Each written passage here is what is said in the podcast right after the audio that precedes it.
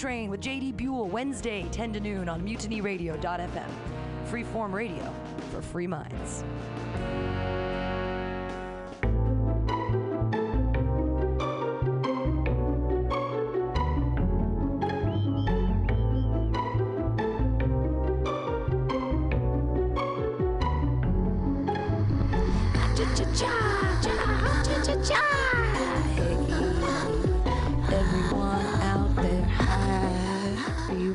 Wednesday. You tuned in to the AltaCast here on mutinyradio.fm. It is Wednesday, September. Is it the 28th? It is. Ah, I'm a jerk. Yesterday was my mom's birthday, and I didn't acknowledge it in any way. I didn't even remember at all during the whole day. I'm a bad person. Hey, everybody, welcome to the AltaCast. I will soon be joined by my co host, Latoya, the Sheriff of Truth Win. I am joined today by Molly of Dope Dope Dope. Going to be doing an art collective project show here at Mutiny Radio for the next month. There's going to be a party this Saturday to kick it off. Hope you guys join us for that. And uh, we also bring you the news the marijuana news minute. It actually takes a little longer than a minute. Um, it's you know it's pretty dope, dope, dope. Thanks to our friend, our friends at Drug Policy Alliance, specifically friend Melissa Moore. So uh, we're gonna get just jump right in to the marijuana minute. All right. So uh, if you have any, if you want to jump in on any of the news, anything that's going on, feel free. Today we start with. Um, you guys can go to drugpolicy.org for all the news and wonderful things that the drug policy is trying to do for you to change the relationship of the United States and their policies to uh, drugs. Trying to think about harm reduction as opposed to, I don't know, arresting people and throwing them in jail. This is a uh, press release from them actually from last month, but we never got to it. It's not legal yet. Nearly 500,000 marijuana arrests in California in the last decade. A new DPA report finds nearly 9,000 felony arrests for marijuana in 2015, with blacks and Latinos enduring the greatest burden of marijuana enforcement. Uh, surprise, surprise. California to vote to reduce criminal pen- penalties and legalize legally regulate marijuana this November. So um, we are voting this November for Proposition 64. It's on the ballot. The only people I know right now that are sort of adamantly against it are growers because it's going to cut into their profits. Um, they're proposing a $9.25 an ounce tax on flowers and a $2.25 an ounce tax on uh, trim, basically. So, anybody who's going to be using trim to make their uh, brownies, cookies, edibles of any kind would be taxed like whoa. So it's are you taxing the grower or are you taxing like well the, the growers are being taxed so they're going to have to pass it on to the dispensaries. So i think eventually the brunt of it will be taken by the consumer. But then once it goes legal trying to keep consumer costs down that's one of the things the growers are going to say oh so now you're going to regulate our water and you're going to tax us? Uh, so i think they're the only ones that aren't terribly terribly happy about the uh, legalization of marijuana in California. But for the for the consumer, I think it's going to be great because hey, uh, less arrests and more fun. August 18th, 2016, Oakland, California, a new report by the Drug Policy Alliance shows that there were nearly half a million marijuana felony and misdemeanor arrests in California between 2006 and 2015. Thousands of Californians are arrested annually for marijuana misdemeanors and felonies. These arrests are not equal. Black and Latino Californians are arrested for marijuana offenses at disproportionately high rates. In addition, youth under 18 years of age now make up the majority of misdemeanor arrestees which uh, won't change. I think if um, or when 64, if it if it goes legal, if you're under 21, it's still illegal to to smoke or to you know inject whatever. It's going to be treated the same as alcohol. So don't get too excited, kids. You're still going to be getting misdemeanor arrests. Uh, in 1996, Californians became the first state to legalize medical marijuana when voters passed the Compassionate Use Act, Prop 215. In 2011, California lawmakers reduced possession of up to an ounce of marijuana for personal use from a misdemeanor to a non arrestable infraction, similar to a traffic ticket. Despite California's more permissive marijuana per- possession laws, the state had 465,873 marijuana arrests between 2006 and 2015. While the number of misdemeanors dropped by 86% after possession for personal use was reduced from misdemeanor to an infraction, felony arrests remained relatively stable. During this period, there were on average 14,000 marijuana felony arrests each year. This number dropped by a third to 8,866 in 2015. In addition, thousands of marijuana possession infractions were issued during this period, disproportionately burdening black and Latino young people. While many people believe that marijuana is essentially legal in California, data shows us Uh, that thousands continue to be arrested annually for marijuana activities, said Jolene Forman, staff attorney for the Drug Policy Alliance. These arrests fall disproportionately on black and Latino Californians. The only way to begin to repair these disparities is to move marijuana into a fully regulated market and to reduce or eliminate criminal prohibitions for minor marijuana activities. Black, Latino, and white people use and sell marijuana at similar rates, yet black and Latino people are more likely to be arrested for marijuana law violation. Black people more than twice as likely as white people to be arrested for marijuana misdemeanors and nearly five times more likely than white people to be arrested for marijuana felonies. Latinos are 35% more likely than white people to be arrested for marijuana offense, 45% more likely for a misdemeanor, and 26% more likely for a felony. Youth under 18 now account for the majority of marijuana misdemeanor arrests. Prior to 2011, the year that possession of marijuana for personal use was reduced from a misdemeanor to an infraction in California, youth only accounted for a quarter of misdemeanor marijuana arrests. As of 2015, youth account for two thirds of marijuana misdemeanor arrests in the state in November, Californians will have the opportunity to vote on Proposition 64. Woo! The Adult Use of Marijuana Act, Prop 64, contains important sentencing reforms that eliminate or reduce most criminal marijuana offenses. All penalty reductions will be applicable retroactively. Uh, retroactively. Uh, applicable, applicable, whatever. Thousands of Californians can petition to have their sentences reduced, and hundreds of thousands more may be eligible for criminal record clearing. I am hoping that marijuana legalization, as proposed in Prop 64, will deal a blow to discriminatory, discriminatory marijuana enforcement in California, said Alice Huffman, president of the California Hawaii NAACP. Prop 64 also provides Californians the opportunity to repair decades of marijuana enforcement inequities through its retroactive sentencing and criminal record clearing provisions, along with dedicated community reinvesting reinvestment funding. Yay! Uh, Prop 64. So, if you want to know that the actual what it says in Prop 64 for. Uh, it is all about, let's see, I'm trying to look in my little thingy. 64, 64. Hey. Um, this is the this is the big deal on it is authorizes resentencing and destruction of records for prior marijuana convictions. That's amazing because uh, a lot of people will be able to vote again. Felons in our country aren't allowed to vote, and if we uh, legalize marijuana and we change their sentence retroactively, yay, they get to do things again. They get to have jobs and all kinds of wonderful stuff. Uh, all right, we are joined by Latoya, the sheriff of Truth. My Uber driver got lost. It's it's all good. Uh, it happens in San Francisco all the time, and we are joined by Dope Dope Dope's Molly. I don't know your last name. Gilbert. Molly Gilbert of Dope Dope Dope. So, um, talking about wh- why did you guys name your uh, art collective Dope Dope Dope? Do you all love marijuana? Um, I would argue I like Oh.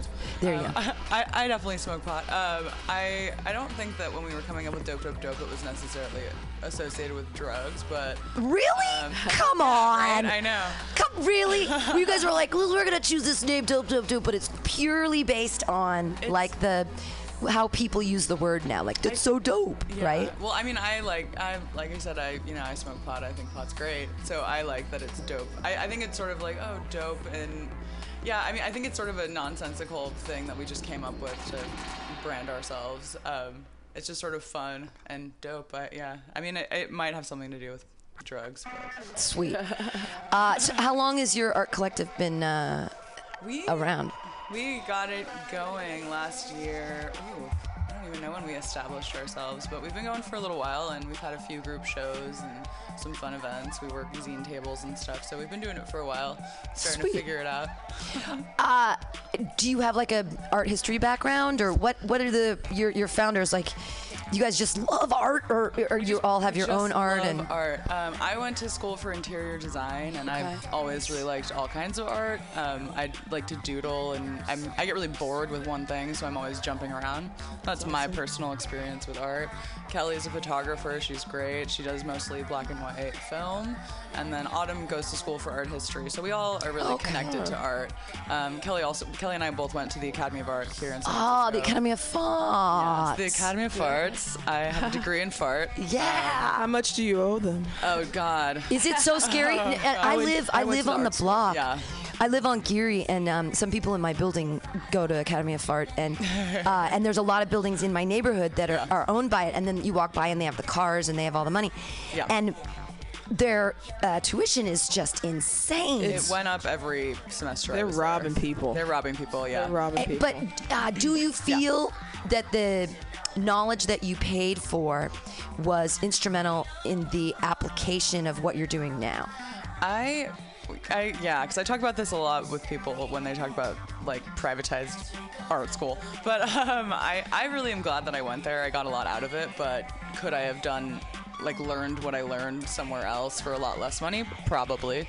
Um, but I had a really good time there. I had good teachers. I like that professionals are teaching the kids. Um, the kids. The kids. The kids. Uh, Did, the but kids did you right. make? Di, now a lot of people say that what you pay for there is the connections. So if Yeah, people in the that's bullshit. professional Yeah. world, well, if No, the no, people in the professional world are actually doing their art, and then they know you, Yeah. that's sort of an that, in. that networking. Right. Yeah. Because I was always told that, you know, grad graduate school is about the connections, Yeah. not necessarily about what you're actually doing. what you're actually doing. Yeah. It's about, and unfortunately, I'm terrible at making connections. So I learned a lot, but um, I haven't. That's, tried that's to how they sell it, though, because Yeah. I got sucked in. I've been to three art schools in my lifetime, Yeah. and I I learned my last lesson this time when I was going to the art institute. And I'm like, uh, they sold you on basically how they get you is yes, you'll be able to network and connect with all these people, blah Right. blah blah, sexy words, language, art. You're gonna get a job. Yeah. Yeah, no. And then it doesn't happen, and then you're stuck with this large But, debt. okay, but here's the thing, though, and I, I, I don't know if. I don't want to badmouth your, the place where you got your degree because God bless it. Oh, I Um, thought about that all the time. You, okay. but it's it's one of those things where you went to a school and it was expensive. So that means that everyone who you went to school with kind of has money. So you really are making connections. Even if you don't make connections with the professional people, the people that you can make connection with is other people who had enough money to go to art school. So that's that's Yeah. good. I mean, because it's like people with money sort of it's not a, but a, you'd be surprised a lot of them don't aren't come from middle class backgrounds Yeah. you don't have a lot of um, wealthy people they go to Juilliard and they go they go to NYU yo they're not going to go to the Academy of Art some of them will Open enrollment Academy of Art. exactly Who it's takes open- anyone as long they'll as take anybody wow. Yeah. so that's how they get like a a lot of low income people You've, so do you feel it's on a scale from from Oh, I know that all schools are a scam, but on a scale from San, San Yeah. Francisco State University being a scam to Trump University being a scam, where is Academy of Fart on this? Oh, Academy of Fart. Well, How I close is it? Closer to the? Is it? If you're talented and you're willing to work hard and you like to network, I mean, I'm really bad at networking. I'm very shy and stuff, so it's I didn't really work that while I was there. I think I mean, if you you can get a lot out of it. I don't know. I mean, I I didn't meet Kelly in school either. That's the thing is I didn't network with her there. I met her after school. So yeah. it yeah, I don't think I mean, I think it depends on how you work it. Uh, it depends on your hustle, I guess. But Right. I got a lot out of it. I learned a lot of stuff and I I learned practical skills, which I think is what they're all about. Right. But uh, could I have done it somewhere else for a lot less money? Probably. Gotcha. Yeah. It's a scam. and they raise the tuition all the time, and they own like more private buildings in the city than It's anyone. It's and- insane. They own churches. They Yeah. own. I had a film class in a church. Yeah. I want to know why they what they why they own those cars. They're art school, right? Yeah. Yeah, I mean, and the students only the uh, only the major that like designs cars gets to see those. I went to that school. I paid the tuition. I was not allowed in that museum. Yeah. Are you well, you can walk by the one on that's on South That's the- Van You yeah, you- I there's mean, you the- can't go in, you but you can't can like go in. you can drool at the windows all you want. I walk yeah. by it constantly. But it's on as a O'Farrell. student, if you're paying that tuition, I mean, you're paying for those yeah. cars. Yeah, right. See, I'm on the opposite end of the spectrum. I went to San, San Francisco State for my graduate degree, and uh, because I was paying my two thousand five hundred dollars a semester, or was it four thousand? I can't remember. That's Um, I gave myself access to all of their paper products. You see, I didn't buy toilet paper because I said, "This money." This is my. I there's a there's a paper stipend here that I'm paying too. That's right. And I, I agree. took huge bizarre rolls of toilet paper and hid them in backpacks and took them away. Good. That's see, that's how I. If I was going to Academy of Hot, I'd be stealing like, I'd be stealing like soap. I'd be like, you know, kush, kush, kush, kush, into little baggies and taking when I, it. When I first started going there, we had like a printing lab, and I was allowed to print there for free. And then there was a shift where they made us start paying for it. And I used to print stuff there for free all the time, and then I had to start paying, and that sucked. I would, Damn. I would, That's- bu- I would make books. I would, I would get my. little I would probably do that if if I got to print for free. I would take the paper, print it out four sides, and then, you know, and then uh, you know, seal the edges, make it a book. You know, sew up the little bits. I would take the paper in the copy room. I would take the the copying paper, like I would take the big loads, just because I'm like I'm paying for this. paying for you this know, th- I just, dude, you had to pay for copying. Yeah. Well, not copy. Well, I, I mean, I did like interior design, so it's like large format, like oh. blue, Yeah, like not blueprints, still. but plans and stuff. So it's big, but it's like you know, I'm Your paying to be here. I'm yeah, paying for the lab. Students are Why does it have to be big? Just scale draw. yeah, Quarter inch. Yeah. Because they want you to present on giant. Oh. Yeah, yeah. right. So that's how they make their money. Yeah. Oh, Oh, that's how. Yeah, no. I, uh, they make I- their money every way they can. Every wow, Yeah. Ed- education. dude. But I mean, there's some cool people there. Like I had, I, m- the other thing I really liked about going to the Academy of Fart is that uh, I got to try a lot of different stuff. And like I mentioned, I get bored. So my major was interior design, but I got to do all different kinds of printmaking and all this other stuff that was really interesting to me. Cool. And those are the p- classes where I met people, like the teachers and that did those more fine art things were really great. And they would, you know, they'd say, come into the lab after you graduate. Come into the lab. You can use the silkscreen lab. You can use Oh, the. So there are nice. people, you know, fighting the good fight, if you will, who actually want you to just, you know, make stuff, and they're not trying to take your money. But Right. mostly they're trying to Mostly take they're your money. trying yeah. to take your money. Yeah. Ah. But it's awesome that you know, I, I would have to say that you know, meeting people in that kind of environment, and some of those people, they're not. A lot, of them are pretentious. Well, the ones I never came up in contact with, but they were willing to like help and share, Yeah. and kind of like throw ideas. Once you know you break the ice of like that awkwardness that you have Yeah. when you're you know going to a new school or especially art school because everyone's always looking at each other like, what are you about? Yeah. Yeah. Well, you know, you come from like high school or whatever where you were the best artist, and then you show up and everyone's the best artist, and you're like, well, I ain't shit. Like, it's just, yeah. But I, I mean, I don't. And since it is open enrollment, you are with you're next to all kinds of people, like incredibly talented international students who had amazing art education, and then like people who just didn't know what else to do, who got like the other thing is they have sports, and they would they were- Right. It's so funny. The one it's weird, yeah. the guy who Our lives in my shouldn't have sports. building. Yeah. He played. He got a he got a um, a scholarship for basketball. yeah. And I was like, Yeah. I'm like, Yeah. you're on the Academy of Art basketball team. He's like, Yeah. yeah, I'm, and I'm doing photography. And I, I saw Yeah. he really just Yeah. likes to take pictures of pretty girls. That's why he's like, I'm going to be a photographer.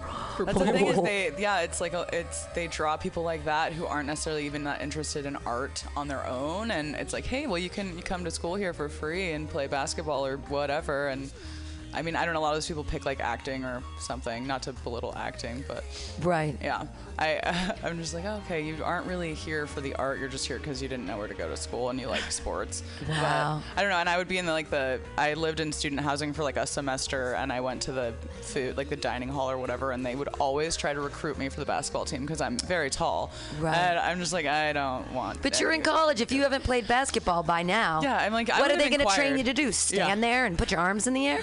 Performance art. I'm tall. Yeah, no, that's not my That's thing. Crazy. I Um, did not so, know that. so back to dope, dope, dope. Yeah. Uh, what is this show about? What the show that's going to be here at Mutiny Radio? What is the? Tell us about what's going to be happening. It's called Bad News, and it's all about negative media influence and how saturated we are Yay. as a society and how Whoa. it affects us personally. You know. Whoa. Whoa, right? Yeah. All about. I mean, it's and we're kind of coming at it from every direction because there's you know news and social media, Yeah, and maybe- advertising and fashion. And, We uh, we have a digital projector. Maybe we could just have the uh, you know the debates from Monday on a loop. yes. yes. Kidding. We will actually be having a video installation, which will be cool. Sweet. Um, yeah, but it's it's coming from every angle. Like I said, I mean, we've got really political statements. We've got some illustrations of like redrawn from photos from the Vietnam War that were taken by dead people from the Vietnam. I mean, it's Oh. Whoa. and that like all the way over to like body shaming and celebrity culture. And stuff. Whoa. Yeah, just kind of a broad. Wow. Well, and you know what? That's I mean, but that's the thing is that um, we are when you do take pictures of dead people, it's like objectifying the death, objectifying the Yeah. war almost, and then Yeah. but we still objectify our own bodies in Yeah. such strange ways. Yeah. I guess anything that's behind a camera lens is somehow objectified. Yeah. You're turning it into a literal object, Yeah. a, photo- a photograph of something.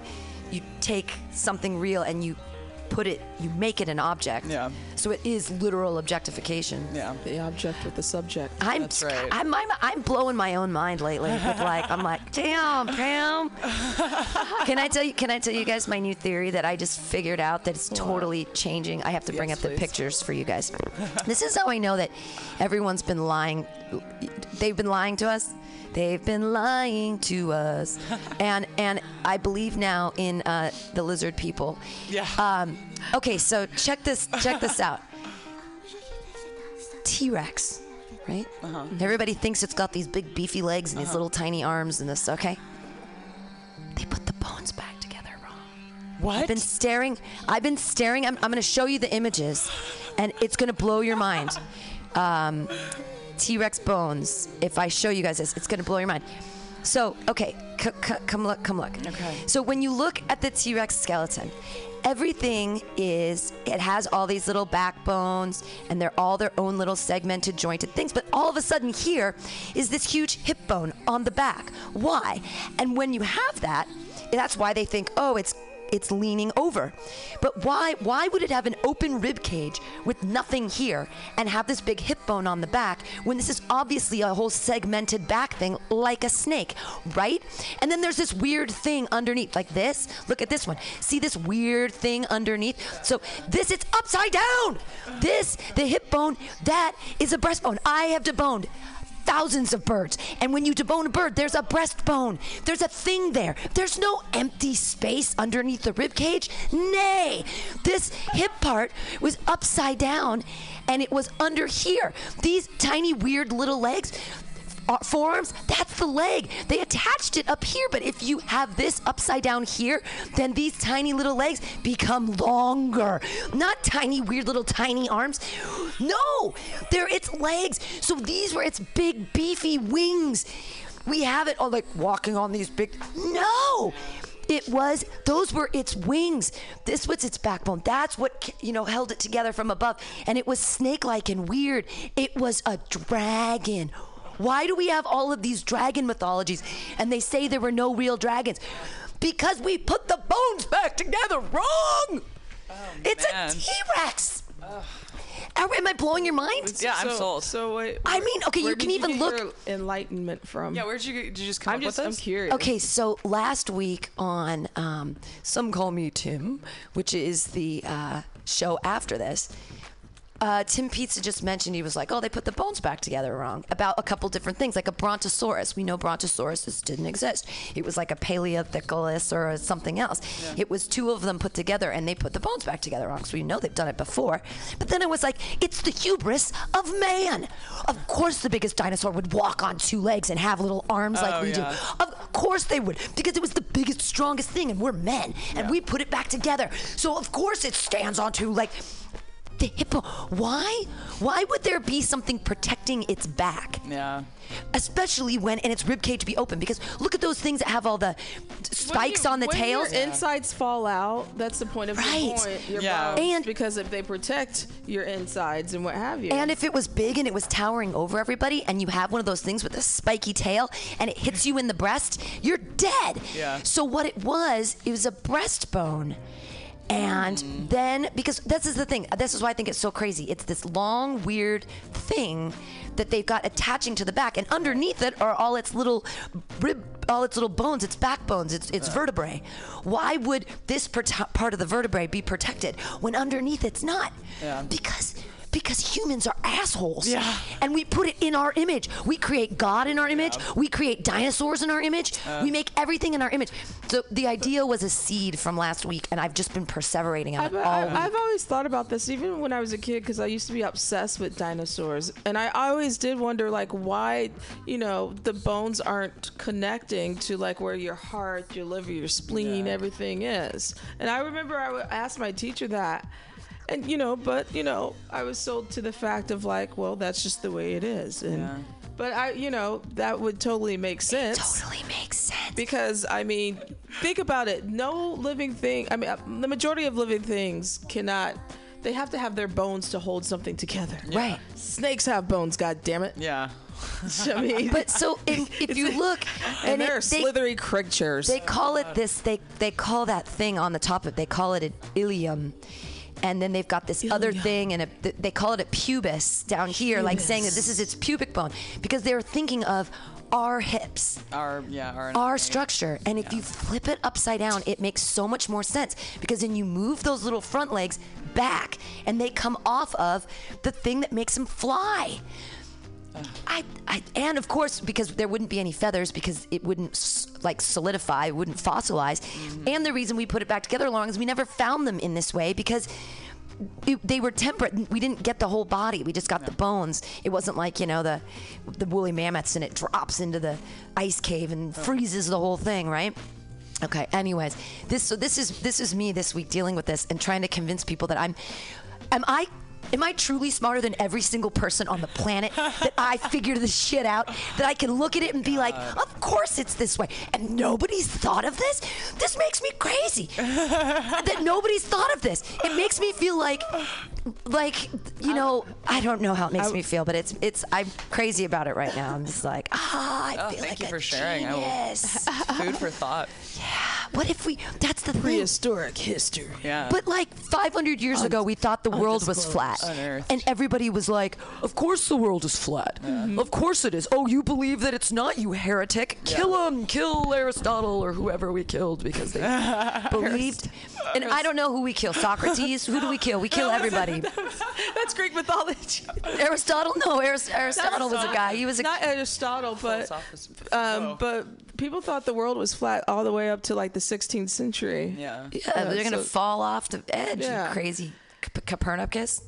Uh, I'm just I'm just picking up names from know, my background. I'm have no idea if any of this right. is true. Okay, You're, good. You gotta be right. I, I, that's the problem. Is I, Leonardo DiCaprio, oh, I hate Leonardo DiCaprio. Da Vinci. no, I mean, yeah, Man. no, but so, but uh, we should go. We should go back to dope, dope, dope. I'm sorry, mind it, mind blowing. So Yeah, no, I'm- I got I'm onto my mind blowing thing off of, but uh, that's going to be my new thing of like if I get to talk intelligently about photography, I'll say, well, you know, it turns it it literally objectifies everything, turns it into an object. It does. So It I'm does. trying to How be- does that make you feel? Yeah, it, I've always wanted to be a model, but I'm terrible at it. Every time I see the pictures of like me trying to look like you know how Tyra Banks wants me to look, I just look like nice. confused or angry, like because I'm trying to be like. photo taken unless it's like totally candid and it's just fun. Then it, yeah, I love that. I, I can deal with candid stuff, but if post it's like for me, baby, can't do it. well, No. and headshots, like everyone's like, "Are you gonna get your headshots done?" You should get headshots done. I'm like, ah, no, because I can't imagine like sitting there. You should just get a caricature at a theme park, and that will be your head. That's That would work. That's that, that'll that'll See, work. You have to sit longer for that though, but I like getting my picture taken. I don't care. Yeah, I, I, I practice in the mirror. Yeah. Nice. I think you I, I think it's because no. The thing is, because I was I used to do improv, so Oh, yeah. practicing faces and what have you is like one of the things I like to do. So, and I used to s- try to study acting. Mm-hmm. So, like, yeah, I'm one of those. I do like to be. I'm vain about it too. Yeah. The I- thing I- about acting is that you just have to memorize the lines so much That's why I like improv. that it becomes it you become it because you know it so well Yeah. That it's just your you're the it's the same. You know it because it's part of you. See, because, I- but it's it's just it's if you're not like a super astute memorizer Yeah. it's you can't even i mean i wish they'd say that in acting classes. Like if you can't memorize just, g- get goodbye bye i don't know what you think you're doing I mean, I think it helps when you're like having a conversation with someone and they're like sort of leading you. But if you're like doing a monologue, oh my god, I can't remember. Right. a Oh, monologue. the, yeah, you can totally tell that the per, that person's an actor, like you know, Actor. actor. Yeah. You know, because acting to me is, you know, it to me improv is, it, it- it's the realest thing compared Improv's to way acting. harder, I think. Yeah, because I mean, the, the fact is, people have to deal with themselves and have to come up with things. They have to be sharp and on it. And acting, you're just reading a script. No. Well, you're personifying the character that the writer is bringing out, and then the the director helps guide the writer's vision into the actor. So it's really about the writer It's about yeah, exactly. when you're dealing with. Yeah. Well, and like you acting make is it about the collaborative and improv is all about you. I mean, that's collaborative too. Obviously, you have to interact, but Do yeah, you? be sharp. Since you just brought up collaboration, uh, how do you guys collaborate in your in your group? There's you, three of you. There's so three of dope, us. Dope, It's and dope. Three ladies. Yeah, that's probably also why there's three dopes. Uh, we're the three dopes, I guess. um, That's awesome. That's awesome. Yeah, I mean, we we all just get together and have meetings and decide what we want to work on, and we all kind of have different roles. I do a lot of the graphic design for our stuff, for like our social media and posters and shirts and whatever. Sweet. Kelly knows it has a ton of art connections. She knows a lot of artists, so she's really great at helping to curate. I mean, we all curate the shows, and Autumn's just kind of a great event planner, so she's really good at keeping us all in line. So we all have our sort of talents that we bring together to get shit done. Yeah. But um, yeah, I mean, we all have good ideas. We're all talented and creative, so it's it just works. And this Saturday, you guys are having an opening party from eight to ten here at Mutiny Radio. Ooh, I thought it was six to ten. Oh, it could be six to ten. I can. Six to ten, Mutiny Radio. Yeah, good. Six to ten. I'll, I'll just tell. I'll tell sounds from the street. They'll be fine. Uh, well, because we can hang out during their show, anyways, uh, and look at things, and everything can Yeah. be great if, if they're doing a show. We can listen to it, whatever. but the DJ and the podcast that you guys are going to be doing Yes. is from eight to ten. Oh, there and I met the DJ, Ollie, yeah. and uh, he's going to come in here and work on the ones and twos, and Very cool. for for me and yous, and you we're know, gonna be playing a lot of our friends' band songs and stuff, so it should be pretty cool. sweet, and uh, probably Curating wine. music too. Yeah. Oh, there will be wine or, Or beer. there We're, will I'm not be sure which way we're going. I think we're going keg, but Oh, sweet. TBD. Stay tuned. T- TBD Yeah. this weekend. Um, I'm, I'm really I'm, I'm excited about you guys coming in here. And great. we've been having this weird discussions about art. You guys are listening to the AltaCast here on MutinyRadio.fm. Uh, lots of cool things happening here this week. On Friday night, we have a, a Pamtastics Comedy Clubhouse uh, that's going to be a fundraiser for the station. All the comedians are paying a dollar a minute, and then uh, we're gonna, you know, people come, give us, mo- we need your money Money. uh, and it'll be a funny uh, it'll, it'll be a fun funny night i'm gonna have a bunch of things that we're gonna uh, kind of raffle off slash give away with you know you can donate for them basically like uh, Yeah.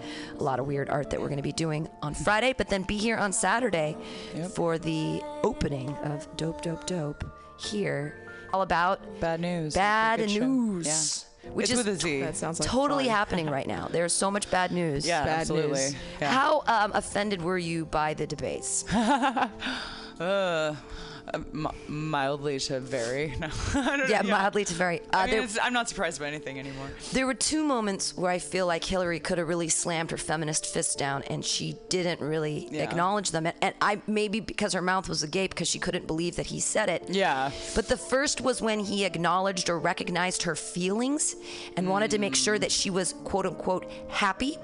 That was the biggest misogynist dick move he could have ever made. No other politician ever who's a man ever questions anyone's feelings. Yeah. He did that because Yeah. he's trying to get that middle America vote because Yeah. only some people hate black people, but everyone hates women because they're right. stupid and they need to we need to worry about their feel. I hate uh-huh. worrying about my wife's feelings. Got to worry about her damn feelings all the time. Am I right? Her uh. stupid feelings. I hate that bitch. Have another uh. baby. See what I'm saying? Because I don't want no abortion here uh. in this uh, United States because I'm a big Christian. And uh, a woman's place is listening to her husband and not questioning what dinosaurs look like. if you know what I mean, these are big Christian dinosaurs tromping around. I liked her pantsuit. I thought Yeah. that she had a very I liked her red. I thought it was a smart look. I wish she would have used. I mean, I wish she would have objectified herself. Use a little cleavage there, girl. Yeah. Let's Melania it out. Give the people what they want, Give the Hillary. people what they Sex. want. Yeah. Sells Hillary. I, Come I, on, girl. I, I was just I was just I wasn't offended. I was just stunned by he admitted by not paying taxes. Oh, That's right. smart. Yeah. Um and how he didn't pay one of the architects because that's just how business is. I mean, I'm like, dude, like, you're like totally telling on yourself right now. Like, Yeah. What is I is the IRS listening to this shit right now? Right. This dude just admitted that he didn't pay his taxes. yeah. Andy Like- said that he made six hundred and thirty-five million dollars last year, which that's why he's not showing his tax returns because Right. he's he's a liar. I mean, the thing it was just like because I knew he was I knew he was gonna have a, a shitty debate, Yeah. and of course I watched it. We had a drinking game over it. It Oh yeah. Did you too. get alcohol poisoning? I was drinking every time he said I, because he's such a narcissistic fuckbag that I I couldn't stop drinking. I, and the thing is, I can't believe uh. I can't believe even in this, and, and I, I I'm s- I'm kind of I don't know why Hillary did this, but when they brought out the Miss America pageant, the girl, Right. That was the mm-hmm. third feminist thing she didn't. Yeah, and I was just Jump like, on. Yeah. I'm, I was just like, well, she could have went hard on him on that. Yeah. But the fact that now this is absolutely a reality show that we're bringing so uh, uh Absolutely uh, a reality beauty show. pageant from 1996 up. Uh. we all know how the, how much of an asshole and misogynist twat this dude is. Yeah.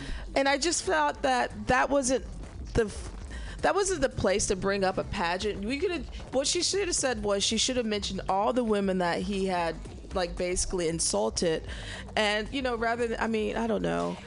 It's He could have. She could have said, "You run a con- you've run a contest for for years that blatantly objectifies women. Yeah. She could have went that route. Yeah. That that doesn't. I mean, she could have said she could have talked about well how, how you've uh, treated what's her face from Fox she News. she could have been know. funny and said she could have been funny and said, uh, "I know I could." Come and wear a bathing suit here for you guys and have you judge me that way. Yeah. But then Trump would probably call me ugly and fat, Right. like he did with Rosie O'Donnell somehow. Uh. and this here's the other thing: bringing up Rosie Rosie O'Donnell, O'Donnell on and the bringing up. I know. Okay, so this is my theory. This is my theory. I think they have the same agent. I think that Hannity Combs, I think that Hannity Combs, Rosie O'Donnell, and Donald Trump all have the same agent, which is be why he brought them up Oh in the debates. God. Why else would he bring them up in the debate? Why would they talk about Hannity It's Combs? insane. Why would they do that? Clearly, they have the same agent. Am I making up things? Do I think that T-Rex bones is too are stupid. he is a moron. He does. The thing is just like I. He he knows nothing else but that.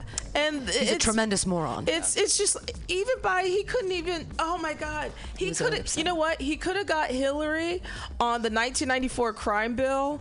Um, but he didn't even bring that up 'Cause he didn't- He couldn't. he I'm didn't even know about it. I'm like, you don't even know how to debate, man. It was just And- like it was pathetic. trying to bring in trickle down theory. Like before she even said it's a trumped Oh. up trickle down, I was like, trickle down theory. And then she said that, and I'm like, ha ha ha ha. We're thinking the same First way, of Hill all, Dog. Law and order, and he's for. Of course, he's for stop and frisk. I like he didn't even. Oh, that was really wow. He didn't even try to get, God. you know, the black and Remembering all that. Latino co- uh, communities are at its worst word shape ever.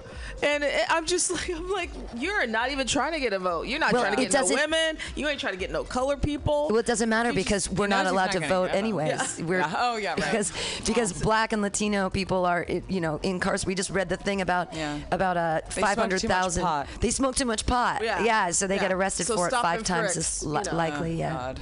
That- that was that was really upsetting. So, but the two feminist movement, th- three moments. So, you first you, we mentioned that how does she feel? Second, that that thing about the Pageant. the pageant, Pageant. and then the, uh, the third thing was, does she have the stamina? Uh, stamina. Oh, to yeah. be. And you know what she didn't bring up? I went through labor and I birthed a child. That's Is that Great not point. stamina? Stamina? Yeah. I, I've been through labor. It's called labor for a reason. I pushed, a, I created and pushed a baby. The out of stamina. my body. The stamina. And then she's the Stamina. Secretary of State. And I love what she said. Well, I've been to 112 countries and Yeah. flown around the world and dealing with, you know, all these, you know, wartime things and it's mm. terrible stuff. Totally doing it. No problem. How, wait, you want to talk about stamina? Like, Yeah. what's he ever done? Right. eat. Yeah. I think fuck. I'd like to see like he's going to be like, well, you know, I ran a. I, I, this isn't true. I'm just making this, but I ran a. I ran a, a marathon uh, in Nepal. It was all downhill. Oh my god. I went. I went there to run a down a hill downhill. And the thing, you know, the whole stamina thing. Like I even like the fir- the whole time I was watching, I was tw- twattering a little bit and uh Facebooking, and I just had to say, stamina. Are we fucking? Like seriously, right. it Yeah, what's just the like- big deal? She can sit in a chair. I mean, Yeah, right. I, yeah, I, she. I don't know. I don't know what where stamina comes in. It's weird. Yeah, that was one of those words where I'm like, I know where you're getting with this, you nasty Yeah. old fat fuck. Yeah. What? How? What stamina do you have? Well, what he Like, kept talking exactly. about, the undercurrent to his entire speech, uh, speeches, all of them all tie back to one thing: uh, that his dick is tremendously sized, both in length and in girth. Yeah, He wanted to mention the Koch brothers just because they're uh, under the same contract, I'm sure, and he wanted to mention his Coke can dick Yeah. in order to, you know, give them some representation on the show as well. On the show, you see, on the reality On the show. show. But he didn't want to mention the Koch brothers too much. But you know, the entire thing was about how enormous his cock is. Yeah, Yes, that's yeah. Exactly both what it was. length and girth. what I walked away with. Wrong, Wrong, wrong. Every time he, inter- I couldn't believe that the moderator couldn't get him under control. Oh, I know. Uh, you, your time has expired. Your Yeah. time has expired. Yeah, he keeps interrupting. You're not allowed to interrupt. That's the whole thing about a debate is you have to be patient and listen to the other person. You don't interrupt and just say whatever you want to say during a debate. He's never even been in a debate because he never was even in debate school. He never did any politics. I don't even think he passed like 12th grade. I think he got. I, I don't think he. I part of me does with the what his uh, vocabulary, science. his vocabulary, and how he enunciates and pronunciates things. Yeah. No, I don't think. I I agree with you. I don't think he went any further than twelfth grade. I don't think that he. Because it's going to be great, beautiful, huge. Because those are the only words I know. It's true. I don't explain. It's just beautiful. Oh God. It, the thing that just makes me so sad is that uh, Stupid-ass white he people. doesn't know anything about politics. No. Yeah. He's yeah. never held a political office. And the concept that we're still talking about this and that he could actually win Yeah. scares the bejesus out of me. I don't understand these. I'm. Oh, the. Your people. My people. Your guys' people. Yeah. I don't get it. I don't- I I'm- don't get it. Those actually, those aren't your people. I I'm don't sorry. even know what people. no one's my people anymore. If he's Yeah, right? if he's honestly elected, I'm I do. I have to leave the country. I'm gonna It's- be either. I'm gonna I'm be gonna love teaching. Canada. It's gonna be gorgeous. Well, I'm gonna teach in either South Korea or maybe China, where the enemy is, because you know what Yeah. they are Oh, taking. China. They're taking all our jobs. They're taking all our teaching jobs. And China. No, they want me.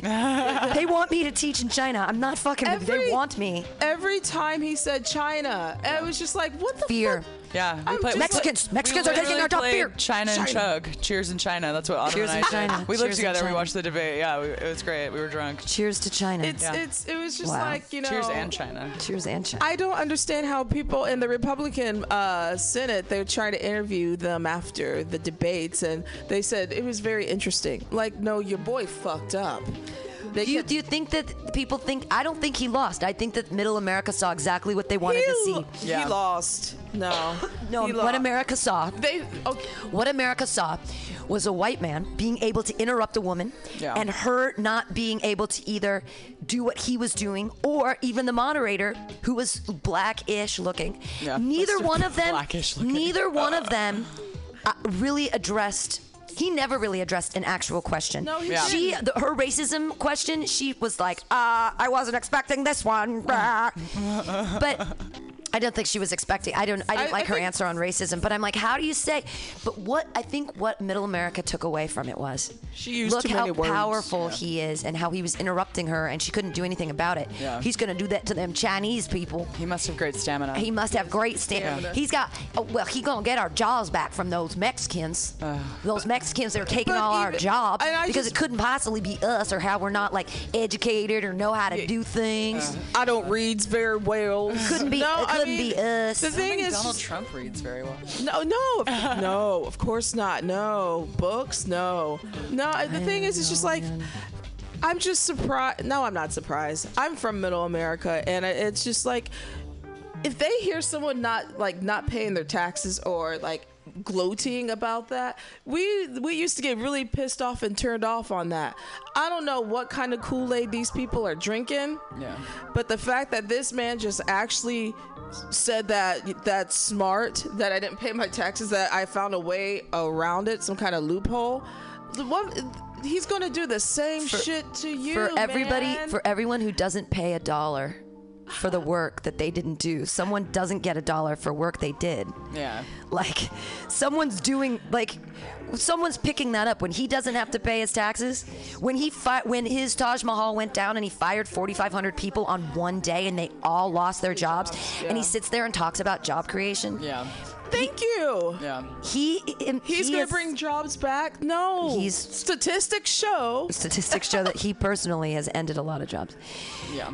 Anyways, I'm glad we were all Wow. thoroughly disappointed by that train wreck that happened on Monday. We watched it here at the station and we had projected it on the wall, and um, we had seven microphones out, and I couldn't stop yelling. you I, had to leave for a while. couldn't. I couldn't stop yelling. to smoke I, a cigarette, didn't I had to smoke. a c- I was freaking, and then I'd come back in and I'd just start screaming. I was just screaming. Yeah, we took it to my roof and smoked cigarettes and drank wine on the roof because we couldn't be indoors. Because yeah. we were watching it on the phone. Yeah. it was- Oh yeah.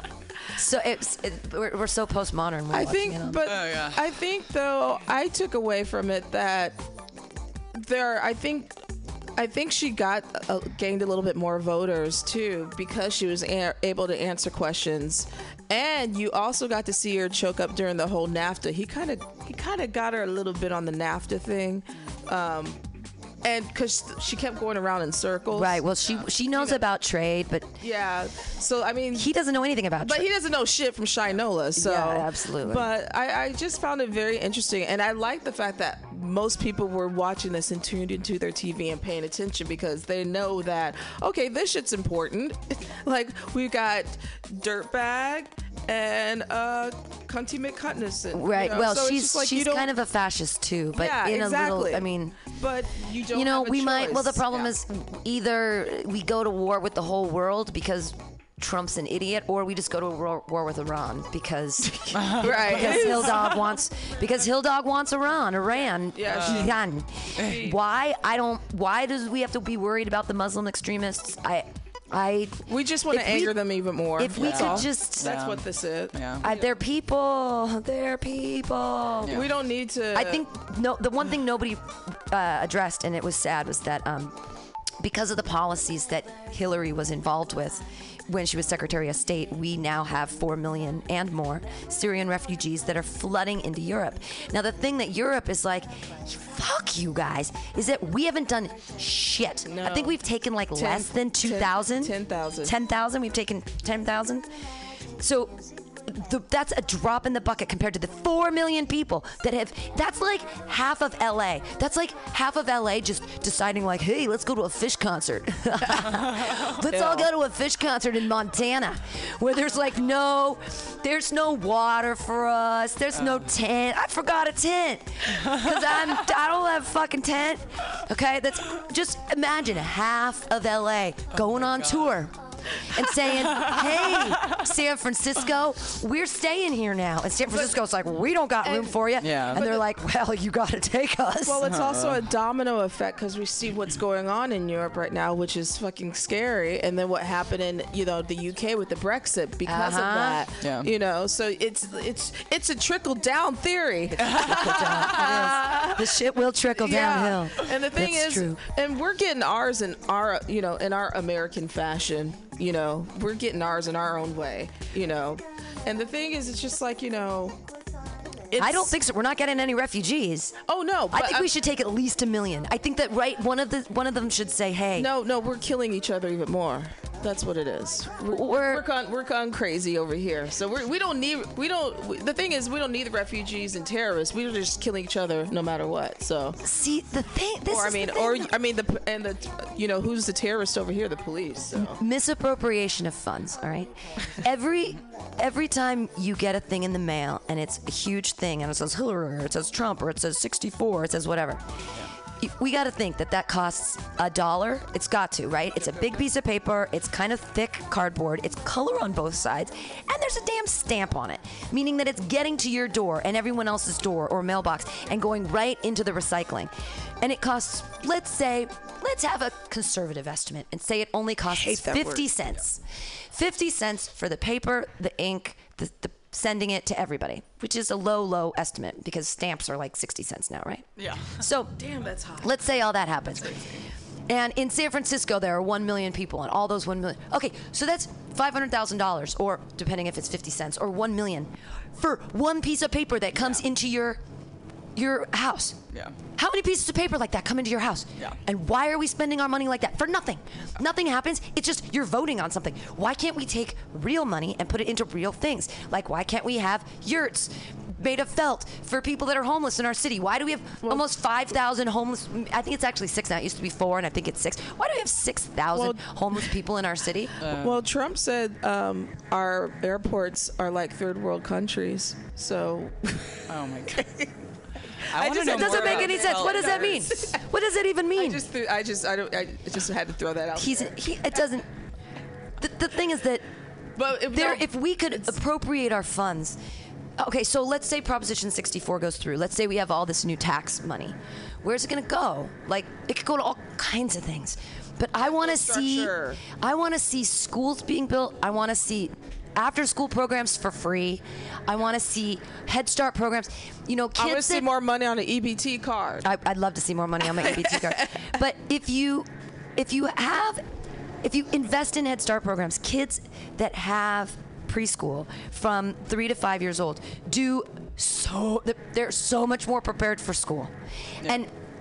We It's need to be preparing all It's of our an yes. We need to Yeah. be making reading fun again. We need to be taking children away from the babysitter TV thing and away from their Yeah. cell phones and giving them like education, after school programs, social interaction with all kinds of kids so they don't think that, you know, well, all I know are all I know, all I know are this type of person because we're all, you know, spread.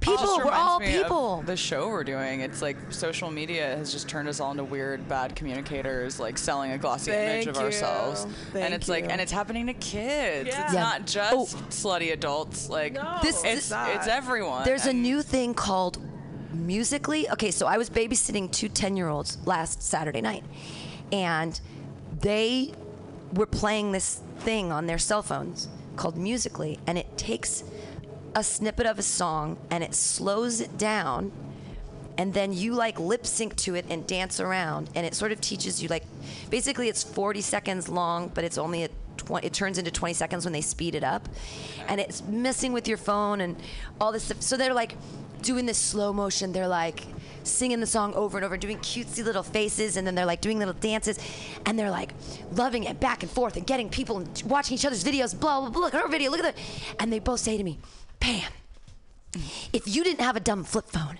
and you had a real phone like the rest of us, would you get musically on it? And I was like, you know, Daria, I gotta say no. And they're like, why? And I said, because no one wants to 40, watch a 42 year old lady dance around and lip sync to some Britney Spears song. Like, they don't want to. It is so. Oh, it's the weirdest narcissist. Like, you know what? I'm a narcissist. I understand that. I do 10 hours a week of podcasting. There's no question that I am an enormous narcissist. But I know that people might want to listen to this. Yeah. They do not want to see me lip sync into some song and my head jerking around and my showing my boobies or whatever the, whatever I would do. They're not into that. Every type of person's out there. Maybe that's what we want. Nobody. Wait a minute, is this like Nobody wants it. Wait, is this like recorded or and stuff? Yeah, you selfie or you get someone to do it for you, and it What? it slows down so that you can be like. She kept make she put me in one of her videos. She's like, "Okay, you got to go three when I tell you," and so I was like, three. I did my fingers or whatever. Yeah. And so she did this song, something da da da da da one two three, and then I was number three. So she did a number one selfie, and then she did a selfie on Lida, and then she did a selfie on me, and then she puts the video together, and so it's stuff, stuff, stuff. So it's a little bit, it's a little bit fun because it's like you're making your own videos Right.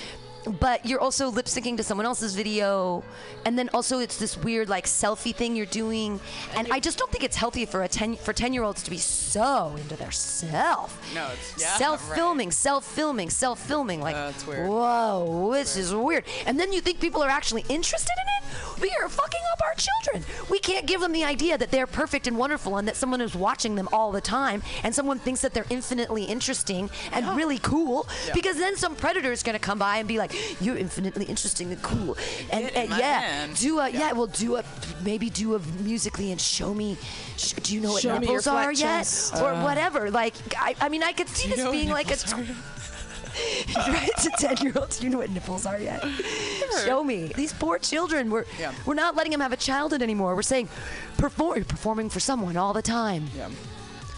Uh, um, bad news bad news Bad news. bad news There's a lot of bad it's news gonna be here there. dope Yeah. is good Dope. news dope Yeah. dope dope is good news That's right. but That's the show right. is bad news Yeah. I can't wait. It's Awesome. gonna be it's gonna be very cool. Yeah, I'm super stoked. We're Yeah. gonna we're gonna load it in. We're gonna have a great time. We're gonna work on Saturday. I'm gonna hang out. I'm excited to be here. Uh, I'm really excited about the show. I'm excited to get this down. We've had this Yeah. one up for a long time, and it was great. And thank you, Zarathustra. And uh, if anybody wants these, we could. We're gonna auction them off this uh, Friday. Do you want to give us a buck? we'll take it. I mean, the one that's like speed, come, the light survives. All right. I don't know Oh, if yeah. you want that on your wall, but maybe you do. Maybe you do. I Maybe you actually do. The pain and sadness. Yeah, the pain is that it's really sad. He almost looks like a clown. Yeah. yeah. Uh, I enjoy the one that's like a weird um, black dildo cock with the huge nails on it. It's at the Yeah, top. It says "get" on it. A lot of uh, "get fucked." I think it says on. Oh, yeah. People don't ever notice, and it's so funny. I'm like, no one's noticed that that's a big, huge black dildo with this with nails on it. Oh, and, wow. and see, you didn't even Yeah, know. I didn't People know. stared at that like, "That's an interesting piece of art." And I'm like, I like sure is. photography. The Magyik or whatever. Magyuk. Mag. Yeah, and that's interesting because it sort of looks like David Bory, the comedian, but a thin version of David Bory doing something. It's that's interesting art up here. But we're gonna uh, come this Friday and uh, take the art away so that on Saturday we can put the art up. Bad news, everybody. Thank you so much for being here. I know you have uh, to go to. You have a job or I sell furniture. oh where? Uh, crate and barrel. All right. Union Square. Come buy furniture. I from me. used to uh, be a visual merchandiser at Ethan Allen. Oh, Back in the day, I used to do Uh-oh, furniture talk. interior. Yeah, Interior Watch out. design. Yeah, right. Yeah, it was. Uh, it's okay. I always, I've always enjoyed their vignettes at Crate and Barrel. Putting that, putting that fart degree to use. Well, no, and well, Barely and at salesmen all. and all that kind of stuff too. Yeah. I, I was. Yeah. Why? Why? I hope uh, you get commission. I do. Well, I'm you- like one of the only people. Like only furniture gets commission. Yeah, if you're a visual merchandiser, they just give you a straight up uh, salary, and they moved us. The reason I left Ethan Allen is they moved us from salary to hourly, and I was I like, would say most of our I like- people are on hourly. I was like, hurt and my they are not feelings, being why don't enough. Yeah. that's a whole other thing. Yeah, I was. My feelings were very hurt because when I first started working at Ethan Allen, I came from a theater background and I used to make set designs. Oh, nice. And yeah. so I set design and build, and I wasn't getting paid hardly anything. And so Right. when I got the job at Ethan Allen, I was like, I'm the highest paid set designer in California.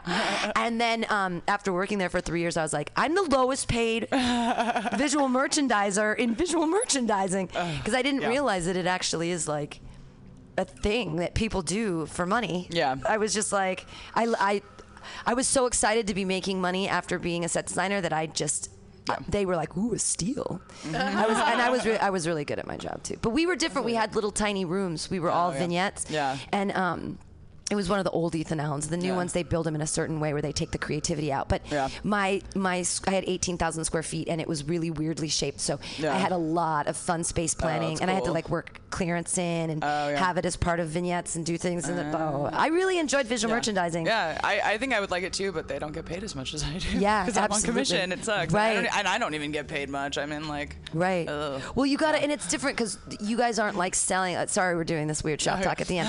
But uh, Ethan Allen was like they try to sell like the whole look. They're like, we do oh, window treatments and we also do this and we do that. Yeah. And Blinds. so it blinds and they could and they but and they marked it up so crazy with their windows. But but people can kind of do it themselves. And Crate and Barrel has has good product. It's good looking. It lasts. It's you know. Yeah. Yeah. And we, I mean, Ethan Allen used to be all made in the United States, but they moved over 70% of it overseas, like Yeah. in the middle of it. And I'm like, you fucks. Hey, You fucks. liar. All you our corporate. upholstery is made in the U.S., but everything Oh, that's else nice. is coming from somewhere. Right. Oh, really? A lot of Philippines. Of Well, course. the, yeah. you can't really with chairs, and especially Ethan Allen has all of these chairs that are hand carved. You could, you can't afford to have American artisans do it anymore. No. it just you can't. it would be And- incredible, incredibly expensive. Yeah, in especially because you can't. What are you going to pay 'em? So that's the thing is they moved all of it overseas, and so in China they're they're all. But it's the thing that makes me sad is like they actually have the same skill, but somehow we're able to enslave them for less. Yeah. Yeah, it's horrible. How does that? I mean, Yeah. that's their work their work isn't valuable and just like well our work is valuable but you know it's too valuable so we don't want to pay you so we'll go over here Yeah. you know so everyone's getting fucked in the end Well, and that's another thing. Like, so we do make our sofas in the United States, and now it takes longer and longer for them to like. Our lead times are always getting longer and longer, and it's because there's nobody here still doing this. So it's Right. like all these people are. It's like fading away, and then eventually everything will just be imported because nobody here will know how to make a sofa anymore. Right. It's a Right. dying. Like it's all made in North Carolina, and they're all just dying out because it's not a fun, glamorous job. And who wants to be in North Carolina? I don't know. It might be nice. right. It's. I think. It, I think it's. I think it's a pretty place. Yeah. But it's re- having a real skill as an American, making wor- actual work and making something. Yeah. Like we pass memos around, like all the people that Yeah. are like doing tech. Yeah. What are they actually doing? What are they Right. actually making? Yeah. They're making programs that were.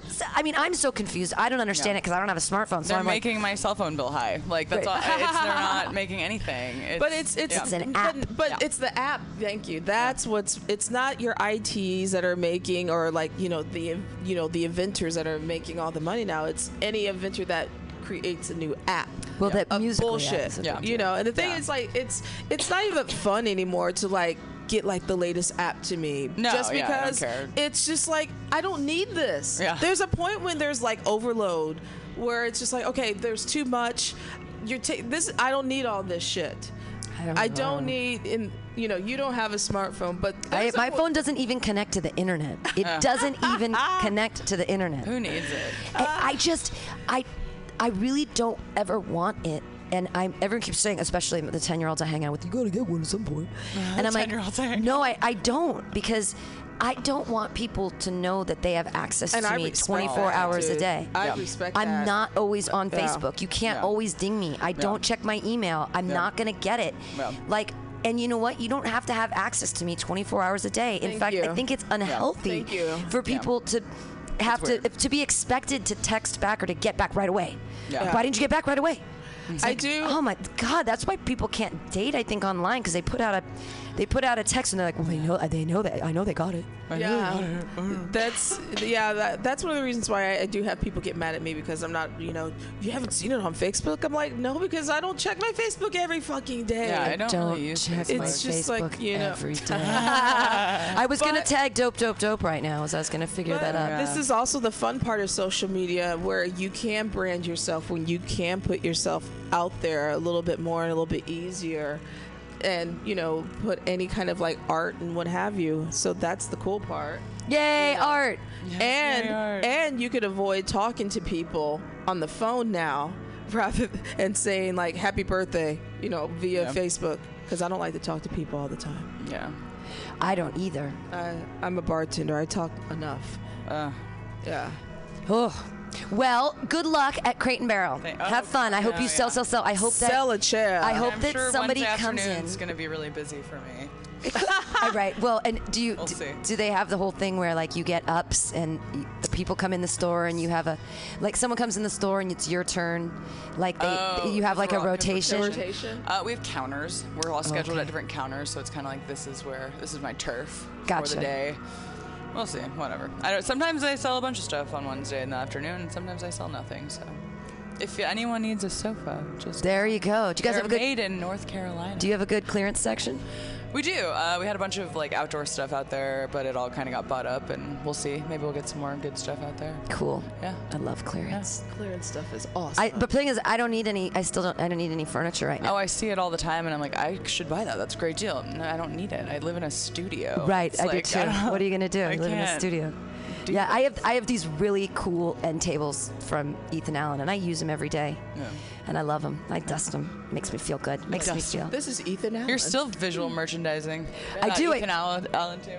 I, I visual merchandise my own house sometimes. Yeah. I'm not embarrassed to bring people over. I'll say that. Oh, thank God. Yeah. Nice. Do you know? Because you're in the city, and sometimes it's like, uh, uh, I've been in people's houses where I was like, "You let me in here?" Yeah. I have a tiny studio, but it is adorable. Yeah. The is thing is, like, yeah, you can any space you can make it beautiful and make it yours, but mm-hmm. there's just some nasty motherfuckers out there. Yeah, it's, it's just You people just being like, slobs. yeah, like, you want a glass of water? Absolutely not. Yeah. I'd rather uh, drink not out of here. the, drink out of the cat dish. That's, that's a little bit cleaner. I love my cat. You let me in here? Cool. So give me an email. Tell me what time you guys are going to be here on Saturday. Um, I will meet you and we will have a good time setting up and just hanging out. great. Super Uh, excited. Dope, dope, dope. You guys. Yay, dope, dope, dope. It's going to be an opening this weekend, but please, please, please come visit it. It's going to be here for like six weeks, so you It'll guys can here. come check it out, and it's going to be amazing. It'll If be you miss behind all of our you won't shows. miss the art. Yeah. Yeah. Cool. All right. Thank have you. a great day. Thanks for being here on the Bye. AltaCast. Woohoo. Yay! Fresh dope, blood. dope, dope, Fresh dope, dope blood. forever! Yay! We love dope! Yay! And bad news. And and yeah, t- terrible, terrible news. Uh, so hey, we have uh, more upcoming uh, news. You want to hear the terrible things that are happening to black people? oh, yeah, please tell me more. Yeah, yeah. What did I wake up to today? Uh, yeah, so this is from uh, Charlotte police f- uh, foment unrest and attempt to use marijuana to justify killing Keith Lamont Scott. Of course they did. Uh, Black Lives Matter. This is a this is a Black Lives Matter uh, issue coming straight out of Drug Policy Alliance uh, yesterday, September 27th. Keith Lamont Scott is dead at the age of 43, a father of seven children with a wife of 20 years and a cognitive impairment from a motorcycle accident. Mr. Scott is gone from the earth and lost from his loved ones, invariably leaving them with unspeakable grief. Meanwhile, the city of Charlotte, North Carolina, is inflamed with massive public discontent in the form of protests. So, as we know, North Carolina, not only can you get a sofa, uh, you can also get some um, extreme public discontent in the form of protests. Why did Mr. Scott lose his life? Charlotte police claim he had a gun. His family said he was holding a book. Video footage released by both Scott's wife and the police is jarring and disturbing, but gives no conclusive evidence about the gun. Mm-hmm. Charlotte police stepped out with a more information over the weekend to explain their use of extreme violence. They claim Scott was in possession of marijuana. Oh, At a Saturday press conference, Charlotte hmm. Police Chief Kerr Putney said that police initially approached Scott because he was in possession of marijuana, but that the situation escalated when police allegedly saw Scott was also in the possession of a gun.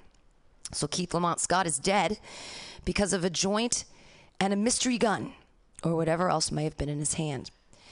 I have pointed out again and again, really to the point of exhaustion and despair, so much that I could barely bring myself to write about this another time. This is written by uh, Sharda Sekaran.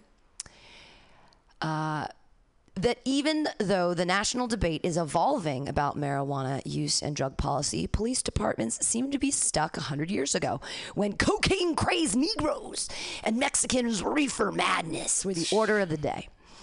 And the fact that police continue to reference drug as a, drugs as a contributing factor in their decisions to execute people, as was done last week in the case of Terrence Crutcher in Tulsa, Oklahoma, means they are either really misinformed about drug use and public safety, scary, or Yes. blatantly using drugs to cover up their asses when they behave in racist ways, mm-hmm. abuse their power, and kill someone. Yep. Even scarier.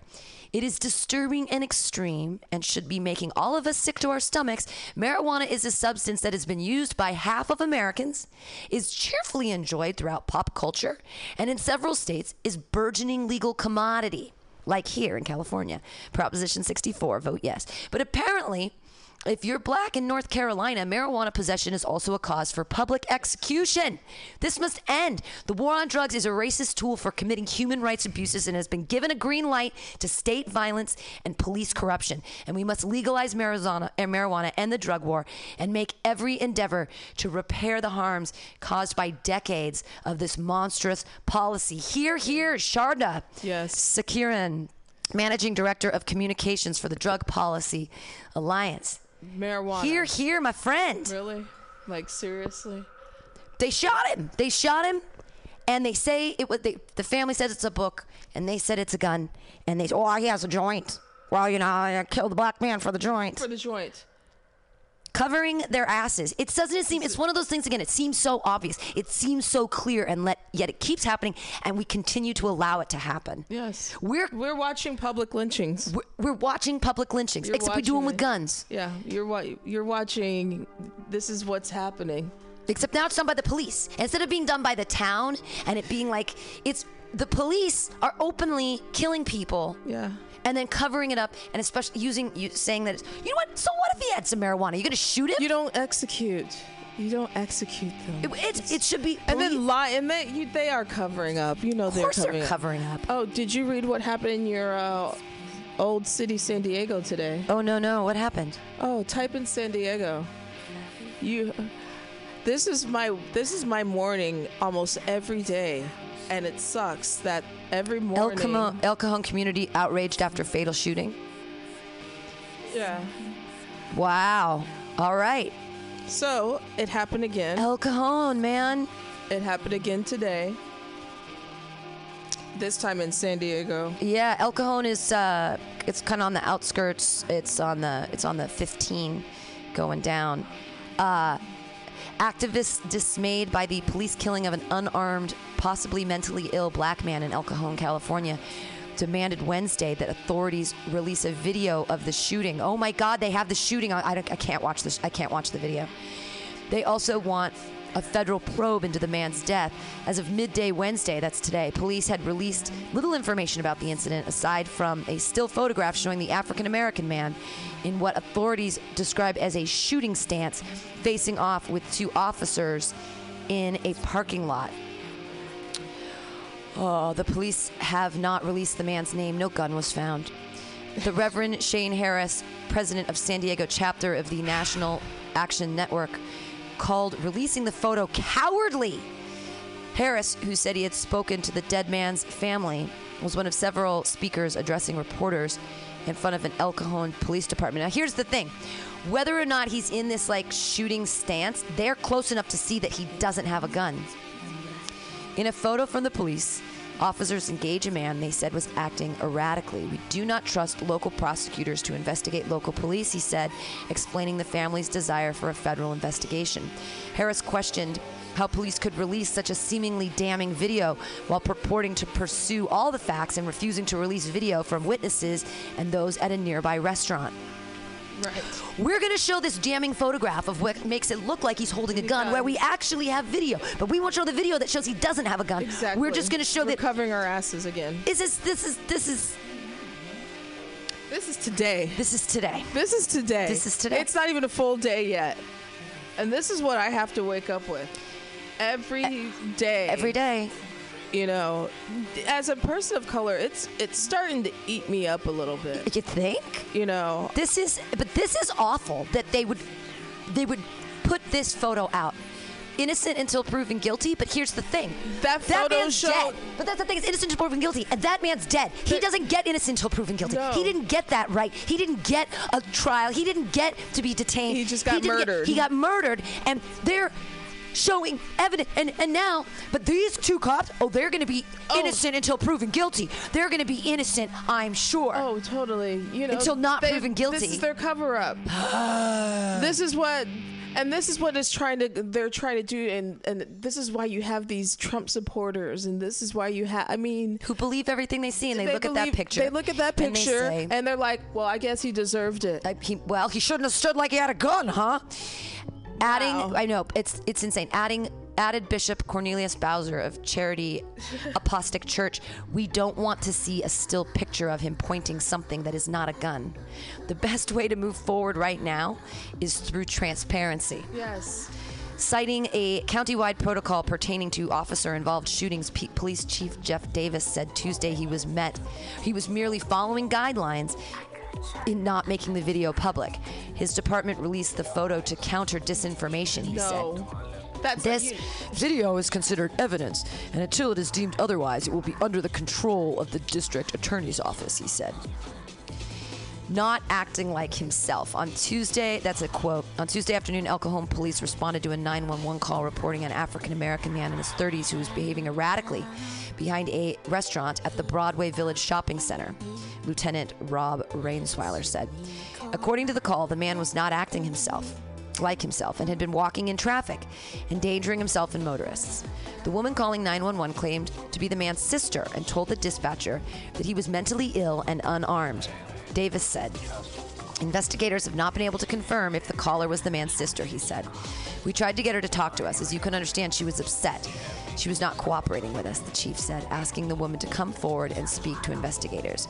Officers did not respond to the first 911 call for 50 minutes because it did take us that long to clear officers to get out there, Davis said.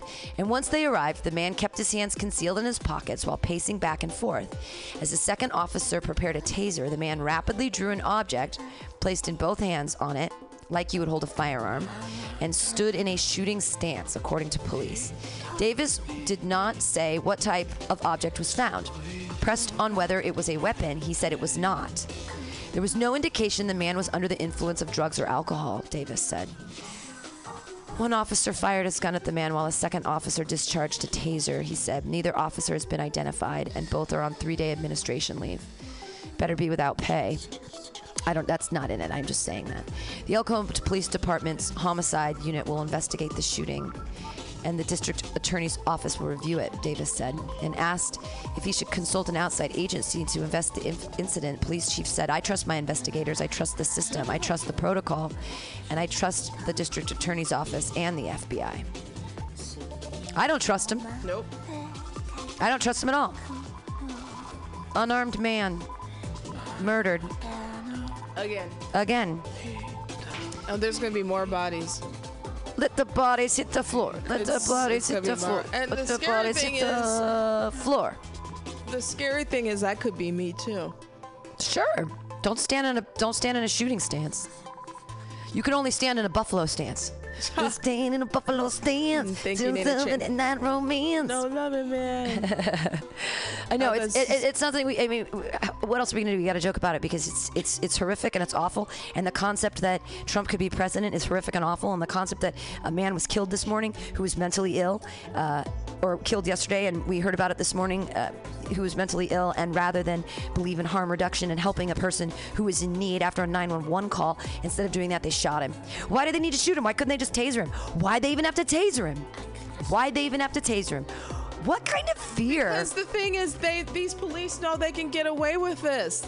They're lynching us. They're killing us. And it's all being shown. And they're being so sneaky, but they're not being sneaky about it. they're perpetuating the fear because if they're afraid, if two white cops are afraid of a black guy, I mean, what what do I think when I walk down the street? And the thing, you know, even with the Tulsa thing, when that happened, you even heard the cop in the helicopter, as they're looking down at the incident, say, Well, he looks like a scary guy. Oh, why? Because he's a big black dude? And that's that fear that has been pe- perpetuated for centuries of the fear of the African or of the black man, you know. Yeah. But it, it's just. Fear, this- fear, fear, fear, fear, fear the Mexicans, fear the blacks, fear the Chinese, fear, fear, fear, hey, fear hey, mongering, fear Muslims. fear Muslims, fear, fear, fear. Yeah, it, it's just like I. We're getting lynched. Um, Mexicans are or Latinos are getting you know pushed out, pushed you know, one, getting a wall between. Uh, Muslims are getting terrorized, and Yeah. women are getting pushed back into the kitchen. Right, push, push the women. Yeah.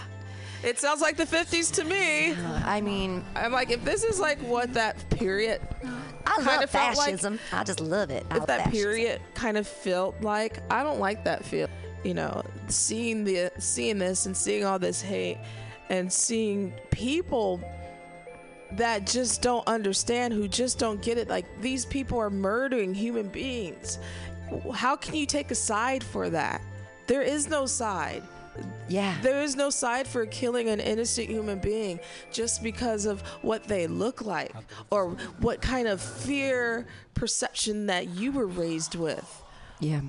Yeah. You know, this idea in our head that it makes us fear the scary, the boogeyman, the scary black guy.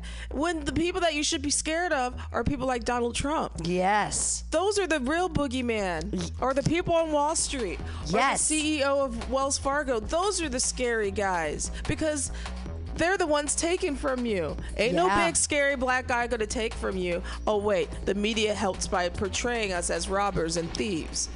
Yes. All right. So we're we're gonna we're gonna rob you and steal you your house and kidnap kidnap your kids and, and rape your white girls and all this.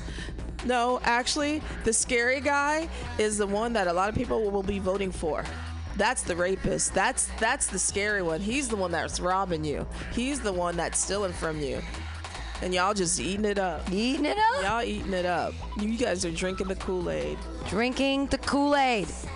He's like the modern day Jim Jones. If he told y'all to drink some Kool Aid, y'all would and, do it. and I and I, I honestly believe that people are they they still they like the way he talks and they, they think they think it's a good idea. Speaking of good ideas, uh, I don't know if you think this is a good idea or not. And and this is Proposition 60 that is on the ballot for us coming up, and it is about sex. Say we have a little um, thing here on our. It was left on our um, board here, and it says "Save Sex." Proposition 60. Now I didn't even know about this. The uh, initiative in Prop 60 is about porn. Uh, so it's using uh, requires performers in adult films to use condoms, Condoms. during filming of sexual intercourse. Requires producers of adult films to pay for performer vaccinations, testing, and medical examinations related to sexually transmitted infections. Requires producers of adult films to abstain hate state health license and to post condom requirement at film sites. Imposes liability on producers for violations on certain distributors, on performers if they have a financial interest in the film involved, and on talent agents who knowingly refer performers to non complying producers. Permits state performers or any state resident to enforce violations. What wow. do you think? What do you think about making porn people use condoms? Um, okay, I'm gonna tell you the truth. I really don't like condoms in my porn, but but it's a it's a it's a health factor. It's a health factor. I, I totally understand why. What if know. they're just paying for STD stuff? Or maybe they have to get tested every two weeks or something. Oh yeah, I think that's I think that's awesome. But but the condoms, you say n- con- nay on the condoms. I no, I'm I'm saying I'm I'm saying I I, I kind of agree with the condom thing health wise, but honestly, I'm saying as a, por- a person that watches porn, I don't like seeing condoms in my in my porn. Right. But that's but that's nothing compared to someone's health.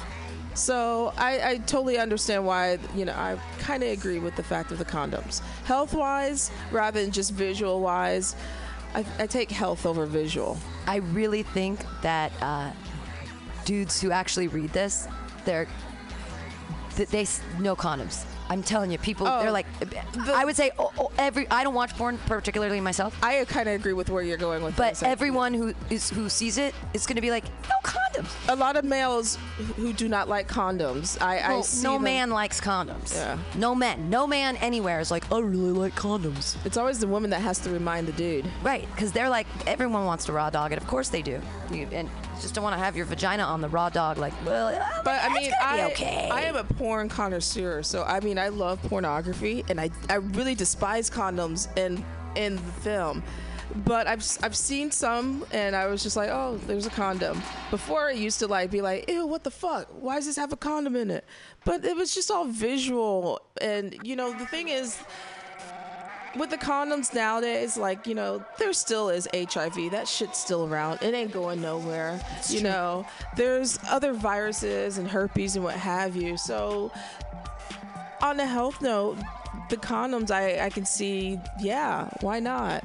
I can get used to seeing people fuck with the condom. Well, and and from uh, from a perspective of uh, health, it's important since people of younger and younger ages are starting to watch porn on their phones, and it's so ubiquitous in our culture that when they don't see any condoms used, Yeah. and that's how they're learning They make- about sex.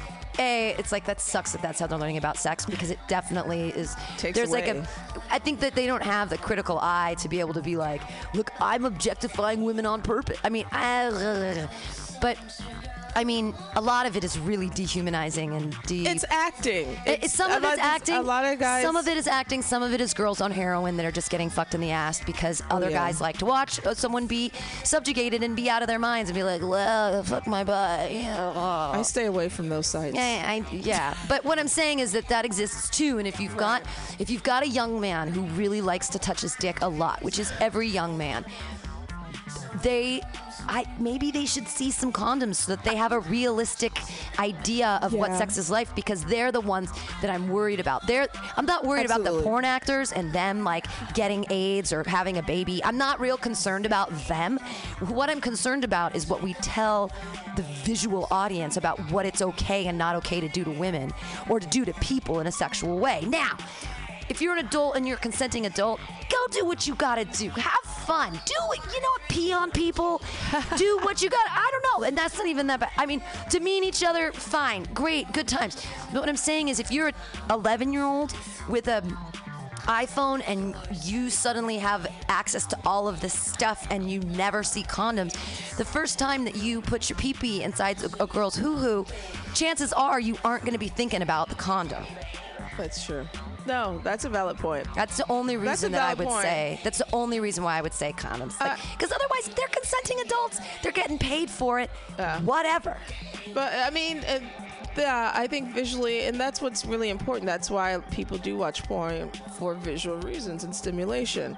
So I, I do see that factor of where you're coming from, of like, you know, because young boys, you know, they don't look at the dirty mags or find the VHS anymore. It's just go to your iPhone. Right. That's that. It's that simple.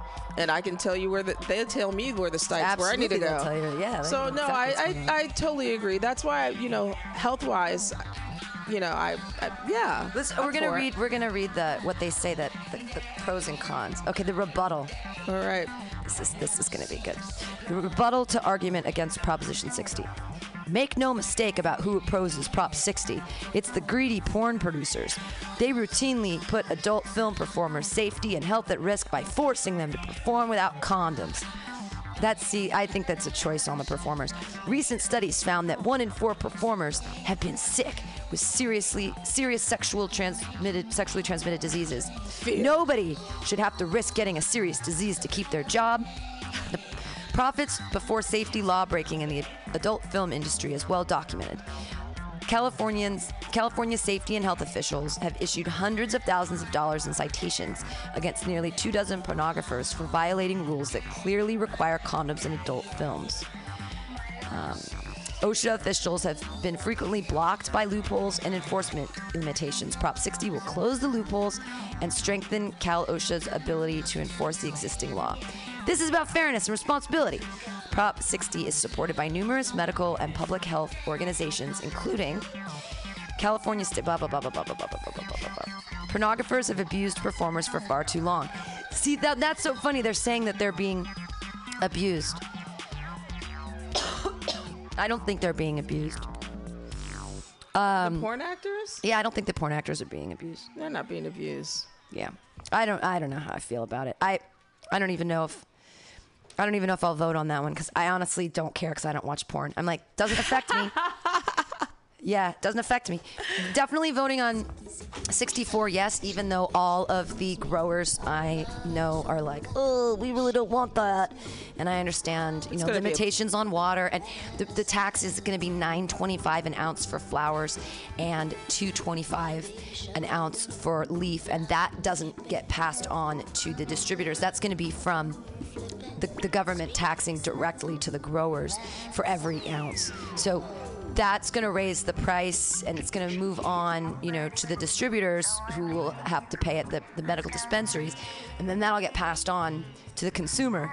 But because it's going to go legal and it'll be so ubiquitous, the only people that are really going to lose money are the growers, especially if we put into this effect like you have to be monitoring your water, which they should be anyways. They shouldn't be able to just willy nilly use as much water as they want. We are in a drought. Yeah. It is a great cash crop though, so it's like we need to enforce. So, and I mean, I keep seeing jobs. I keep seeing jobs In too. industry. I see jobs. I see myself working for the marijuana Yeah. Bureau of Marijuana is what I see. Exactly. As long It's as Trump is not reelected, I think it'll be okay. I mean, that's the thing. It's a whole new industry, and it's a healthy one. It's a healthy one. It's not a toxic one. I mean, until like if you end up getting, you know, the government involved in they're make them making it toxic somehow, some way. We actually just got a video about Prop 64 from our lady on the inside, Melissa Moore. From Drug Policy Alliance. Drug Policy Alliance. Drugs, drugs. Uh, here we go. This is. Uh, you want to throw up four for me? Switch three and four. This is uh, a two minute piece spotlighting how drug possession and particularly discriminatory marijuana law enforcement is used to criminalize people of color and how the criminal justice and sentencing reforms contained in Prop 64, the Use of Adult Marijuana Act, will set us on a new path in reducing mass incarceration. Because marijuana is illegal, it will be used to criminalize people of color.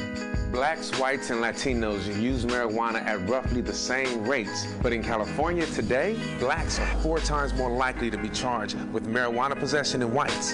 Latinos, almost two times more likely. Now, we all know that innocuous things have been used to arrest and criminalize people of color. Marijuana is no exception. This little plant has a racialized history and has consistently been used to pack the criminal justice system with black and brown Americans. public enemy number one in the United States is drug abuse. Just say no to drugs. The war on drugs had a hidden purpose. President Nixon saw the drug crackdown as a way to arrest blacks and anti-war protesters. Who goes to prison for drug use are predominantly folks of color and people who are low income. Let me see some hands. Countless lives have been ruined for the use of a substance that a majority of Americans now think should be legal. To me, it's completely silly and ridiculous that it's criminalized at the federal level. This is going on for far too long. In California, they leave it up to the police to decide who is possessing and who is selling, which is the difference between an infraction and a felony. You know, traumatizing people is not deterring crime or stopping crime. Put it down, bro. Put it down! Down! The good news is, Prop 64 can help start us on a new path. Here are some of the things Prop 64 lays out. It makes the possession and use of marijuana legal for adults. It ends the incarceration of minors for marijuana violations. It invests millions of dollars in services for communities affected by the war on drugs.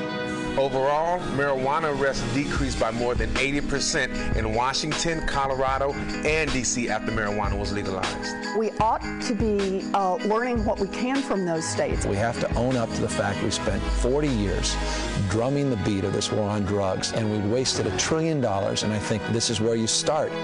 With one vote, we can start to put an end to this criminalization. Vote yes on Prop 64. Help make marijuana legal! Yay! So there you go. Vote yes, you guys. I know.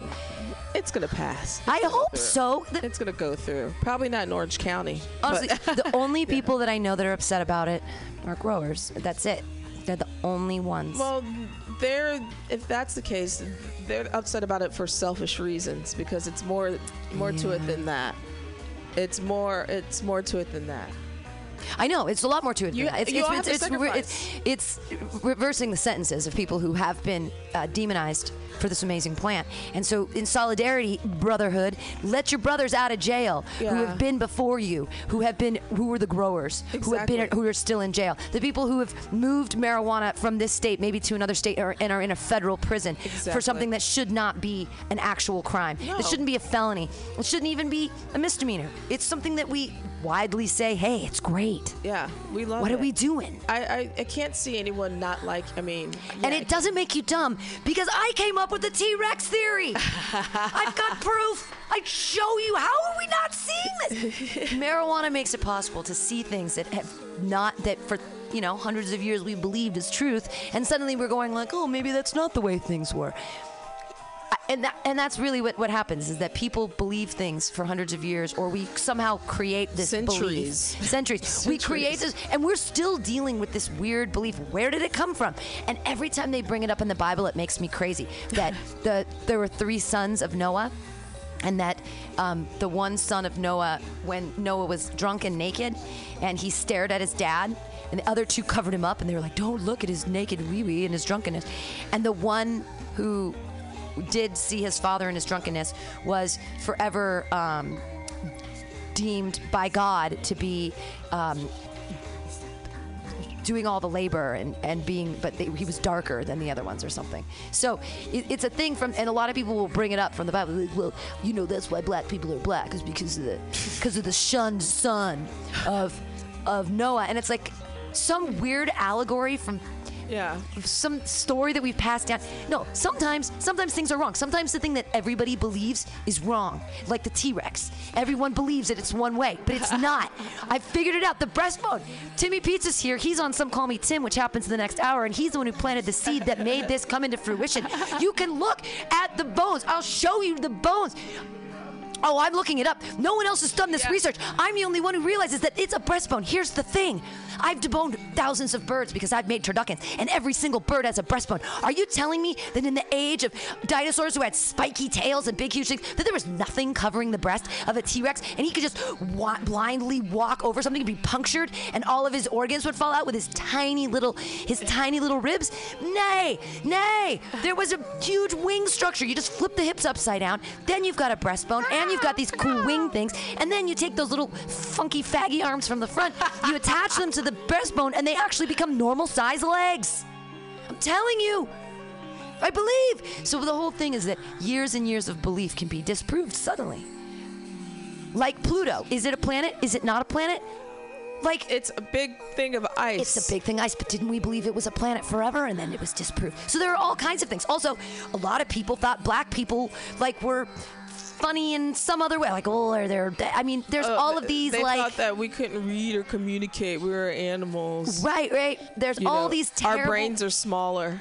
That was the theory. the strange stereotypes that have gone through. I mean, believing that women should be a certain way, believing that anybody should be a certain way from years and years of passed down knowledge. Just because that knowledge is accepted by everybody doesn't mean Make it's it right. right. It doesn't mean it's Doesn't right. make it right. Just because everybody, you know, thinks Me- Mex- that's because Trump thinks now Mexico's stealing our jobs. Just because he's all of these ideas that people collectively it think, right. it doesn't make it right. It doesn't make it right. There's too many. There's too many sheep in this herd.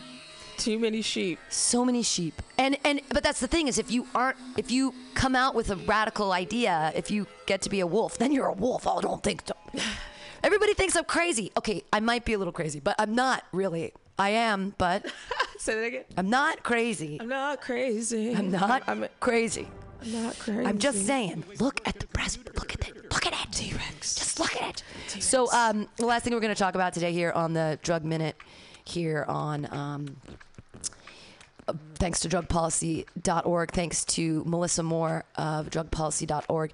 We talked about it a couple weeks ago, Kratom. And I don't think you were here for that one. You were it was your birthday. You were out of town. Chicago. So do you know what kratom is? I do not. Okay, kratom is this plant uh, that it's a pain it's a painkiller plant. It didn't have any legalization on it. It was you know it was like one of those things you could get like salvia, right? Okay, Like yeah. you could buy it, and uh, people were using it as, uh, as as a painkiller, and a lot of people have been using it as in they've gotten off of opiates, and people have been using this plant. Oh, that's the plant that I've like. People have been going to Latin America, and if they've had any drug issues or what have you, they've been using that plant to kind of help. With yeah, exactly. detoxing. Exactly.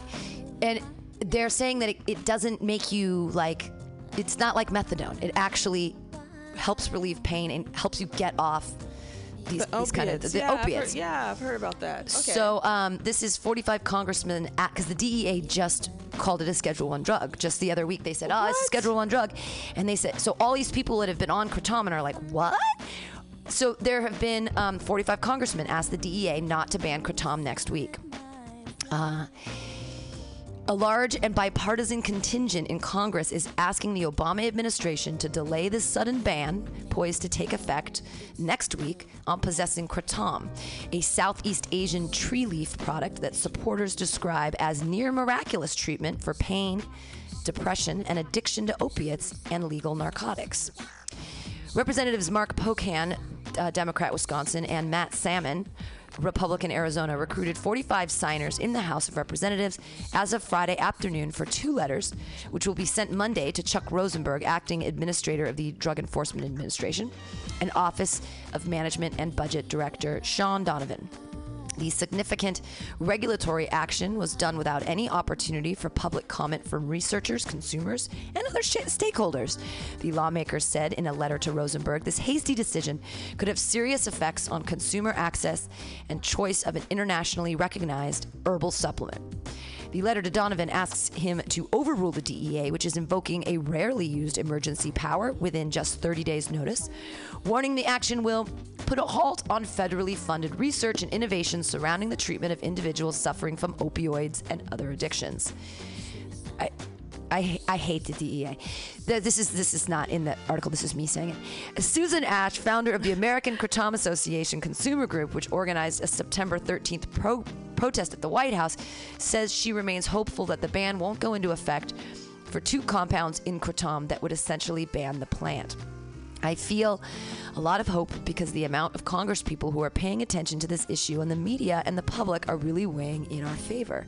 It's finally coming to light who the average kratom consumer is, Ash says. Those users include recovering heroin, cocaine, and alcohol addicts, fibromyalgia patients, and people with arthritis and cancer, mm. according to a sampling of attendees at the White House protest.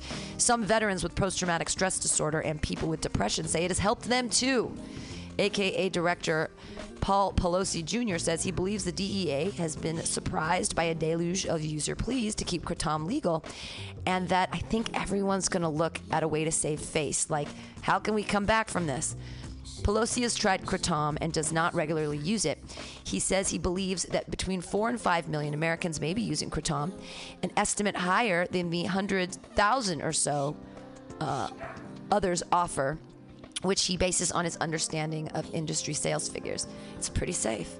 It may be slightly addictive, but there's no overdose and safety issues. So I think the DEA was unaware people use it in a kava shop, a cafe, and that veterans use the leaf naturally, he said.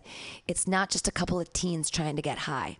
There's a limited party use for this. I mean, it's not like salvia. They haven't put a ban on salvia, and that's messing kids up left and right. yeah, I've tried that shit too. It's terrible. It's terrible. Indeed, preliminary scientific analysis shows kratom, despite DEA concern about safety and anecdotal reports about dependence potential, could offer substantial harm reduction. Particularly as accidental overdoses of opioids, including legal painkillers and illegal drugs like heroin, killed more than 28,000 in 2014 alone. Andrew Kruegel, associate research scientist at Columbia University, says research has shown significant differences between the two about to be banned compounds, mitragynine and 7-hydroxymitragynine, and traditionally abused drugs that could act on the opioid receptors in the brain. Both mitragynine and 7-hydroxymitragynine are partial antagonists of the mu opioid receptor. And that is the same target that heroin, morphine, and fentanyl bind to, Kruegel says. But the key thing from the science side is that they activate this receptor in a different way. For one, they are partial antagonists, which means they stimulate the receptor to a lower level, no matter how high you go with the dose. In animal studies, both mitragynine and 7 hydroxymitragynine produce almost no respiratory depression, he adds.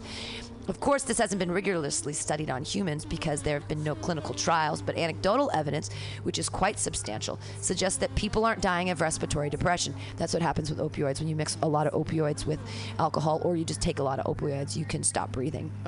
Especially with alcohol, because alcohol is also a respiratory depressant. So if you've been taking, I had a friend who died um, taking Vicodin and whiskey. He had like seven oh. shots of whiskey and like 12 Vicodin or something, and he died. No. You just stop breathing because your, your body just can't handle. They just can't do it. In animal studies, oh, blah, blah, blah, blah. Kruegel said the lack. The reason for lack of respiratory depression, a primary cause of death in heroin and other opioid overdoses, is that the compound appears to be based antagonists that only trigger one opioid pathway called the G protein pathway and not another pathway associated with respiratory depression and constipation.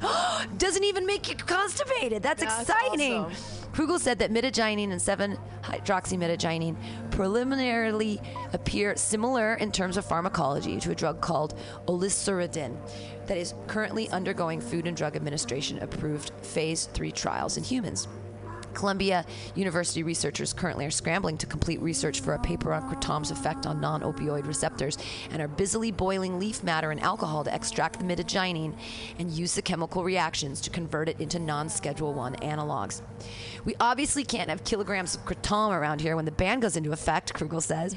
If the ban does go into effect, Kruegel says he would likely apply for a special Schedule 1 license to continue research, but he points out the hoops to jump through are onerous, as marijuana researchers have lamented for years, including installation of a safe that costs about $10,000.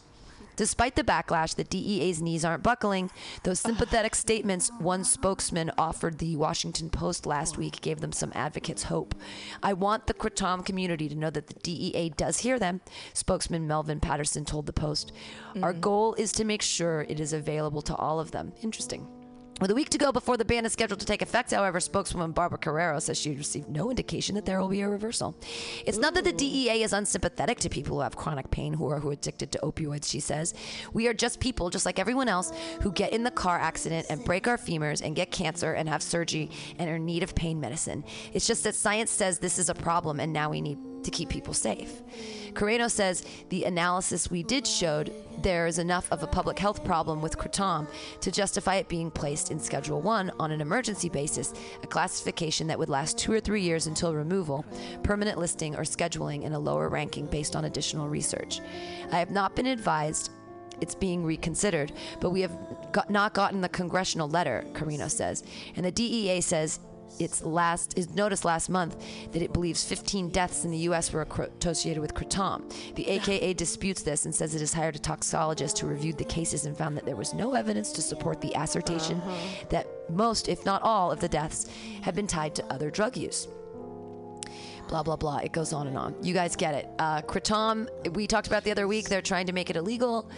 Uh, but hey some people say that it's helpful and a lot of people don't even know what kratom is so why are they The studying DEA is full of crooks. well why won't they the thing is that why wouldn't we why wouldn't you shut down salvia why shut down kratom if it's actually you know oh i think because they're tied with the pharmaceutical agencies and they don't want anything that counteracts opioids. They want everyone to keep taking the opioids because they're expensive and people need go. them. You wouldn't want people to somehow There safely deal with pain in some other way a using a plant other than opioids Take that isn't pill. pharmacologically created. The DEA and pharmaceutical companies are homies. I mean, They're seriously. such homies. I mean, think about it. You you just preached the word right there. That's what it was. That's exactly why they're putting that on Schedule One. Mm-hmm.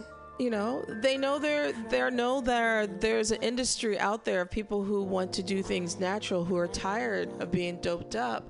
Absolutely. You know, which is there's a movement of that. Which is why um, medical marijuana can also help in a lot of those situations. Right. Uh, this will be the last one, and then we'll we'll uh, close it down here. This is interesting because we were talking about how Prop 64, the only people who are against it are kind of the growers, but and this is this is the reason. California League of Conservation voters endorsed Prop 64 as a landmark measure for the environment. Respected nonpartisan environmental organization says Prop 64 will conserve precious lands and start reversing damage done by illegal grows. Los Angeles. Today, the California League of Conservation Voters, the nonpartisan political action arm of the environmental movement in California, announced its endorsement of Prop 64, the Adult Use of Marijuana Act, which will be on the nationwide ballot, statewide ballot in November. Proposition 64 is a landmark measure that will allow California to conserve precious lands and start reversing the severe damage done by ille- illegal marijuana grows, said Sarah Rose. And the CLCV is pleased to endorse it. According to an analysis from the nonpartisan legislative analyst's office, the ba- ballot measure could raise state and local revenues up to a billion annually. 20% of revenues will be dis- dispersed to the Environmental Restoration and Protection Account, which will be used for environmental cleanup, remediated and restoration of public lands damaged by cultivation, as well as environmental enforcement against illegal water diversion, illegal cultivation, distribution, and use of marijuana on public lands. This represents a strong targeted investment so that the public lands that have been taken over and abused by drug cartels will be restored and become safe and accessible for all Californians. The landmark land and water protections in the measure have specified praise have specific praise from leading environmental and conservation organizations across the state. One of the co proponents of Prop 64 is Michael Sutton, longtime conservationist and environmental attorney, former president of the California Fish and Game Commission, and former vice president of the National Audubon Society. Proposition 64 was previously endorsed by California Council of Land Trusts. CVC, CLCV joins a diverse coalition, blah, blah, blah, blah, blah. A lot of people are into it. Cool. Uh, Prop 64 is a consensus measure based on recognized best practices and recommendations from hundreds of engaged citizens and organizations. It includes strong safeguards for children, workers, local government, and small business, and strict anti monopoly provisions, and the toughest warning label in marketing to kids laws in the nation. Proposition 64 has been endorsed by the Los Angeles Times, San Francisco Chronicle, San Jose Mercury News, and the East Bay Times. All right, guys. I I mean, it really the only people that are bummed are because of the water. You know what I mean? But a lot of people are like, yeah, yeah, you got to regulate the water. And it's true. Yeah. You can't just let people, it takes a lot of water to grow weed. Yeah, it's. And what are we in? Drought. Yeah. So we're going to have to have them conserve. It's just going to have to happen. I'm sorry, you guys. Just, I'm sorry. Cry me a river. Literally, like you, you'll be okay. You're going to be fine. But thanks to Melissa Moore of d- our friends at drugpolicy.org, the Drug Policy Alliance, for being awesome. Yes. And uh, sending us every week the important news from Drug Policy. Drugs, drugs, drugs, drugs, drugs, drugs, drugs, drugs are drugs, great. Drugs, drugs, drugs. Drugs, drugs, gonna smoke some trees. Gonna smoke some trees. Uh, I hope that you guys stay tuned for some Call Me Tim. Today we have special guest Hunter Uniac, very young comedian. Hunter Uniac is going to tell us all about his relationship or non-relationship with God, gods, the afterlife, etc. And then we'll also have Timmy Pizza running the ones and twos, the Moogs for me and yous, playing interesting and cool music here at Mutiny Radio. Thank you so much, Latoya. Great show today. Yay! As always, Miss Yay! Um, thanks everybody for being here. You can see me tonight at the Black Horse if you'd like. I'm gonna go to Eagle and then Brainwash, and then I'm hitting up the Black Horse. It's like an actual book show, but I don't know if you've ever been there. It's like this tiny, tiny bar. It's uh, it's like only 10 people can fit in it. So it's always really good comedy shows because it's like super intimate, super fun. Brandon Stokes Can't runs go it. anywhere. Can't go anywhere. Can't drink outside. Gotta drink inside. Um, thank you guys all for listening to the AltaCast. We will talk to you next week. Bye.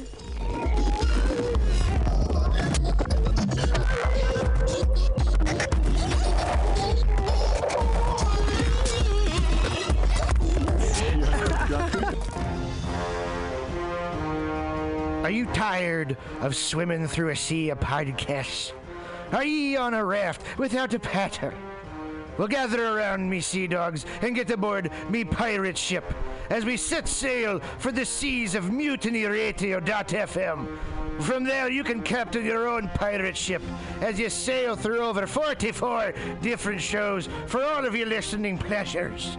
They've got live comedy to small business advice, LGBTQ friendly to sports, vinyl to gutter punk. Mutiny Radio.fm has the best programming the internet ocean has to offer you. I bet my peg leg on it, or I ain't scurvy shit faced McRat.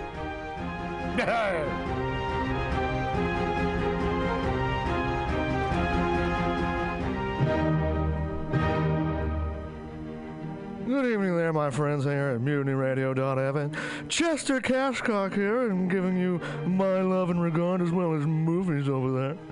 And uh, I just wanted to let you guys know that anytime I go swimming in my vault of rare coins and piles and piles of filthy cash, I can't help but listen to Pamtastic's Comedy Clubhouse every Friday from 8 to 10 p.m. I mean, if anyone who knows anything about comedy knows that Pamtastics books the best of San Francisco and beyond's underground comics.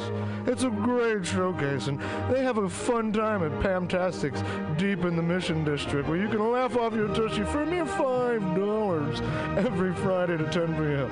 And I laugh because $5, I mean, that's what I use to wipe my tushy with. So to laugh it off for a mere $5 is indubitious.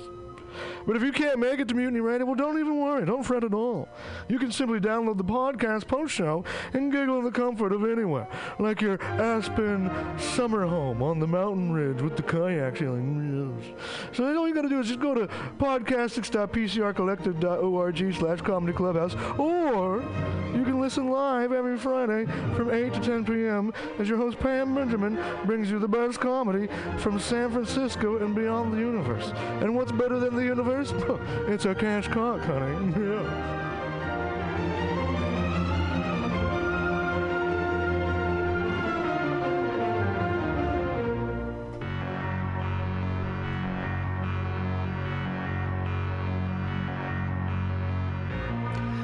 Want to go to Burning Man, but you don't have the right goggles, costume, or attitude? Visit 20 Mission Hive at 2415 Mission Street between 20th and 21st in the heart of the Mission District. Easily accessible by BART, this collective of unique artists and vendors has eclectic handmade clothing, leatherwork, artisan jewelry, antiques, crystals, and there's even an amazing florist. Whisper pirate ship to your 20 Mission Hive vendor for a special 10% discount on the coolest, most original items in San Francisco. That's 20 Mission Hive with eight vendors and like them on Facebook at 20 Mission Hive. 20 Mission Hive for awesome events and updates.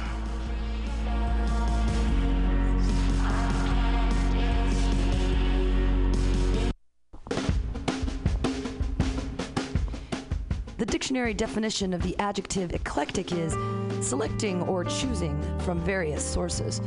When Bay Area musician J.D. Buell brings you Morning Train Wednesday 10 a.m. to noon on Mutiny Radio, that is exactly what he does. Select music from various sources to give you a unique listening experience. Rock, pop, jazz, bluegrass, gospel, funk, reggae, folk, blues, country and western, electronica, soul, disco, rhythm and blues, punk and post punk come together with music from around the world with Buell's passionate and down to earth delivery.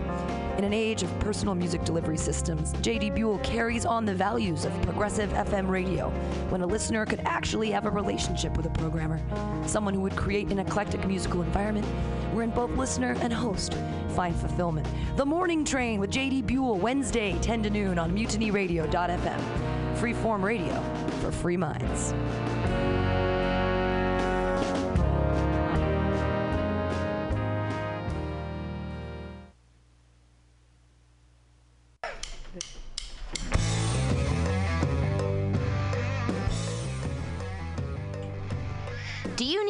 Awesome and underground space for an event? Look no further than mutinyradio.fm. Our 30 seat flexible space can accommodate your acoustic band, birthday party, comedy show, dance party, karaoke super fun, theater event, fundraiser. If you think it, we can do it.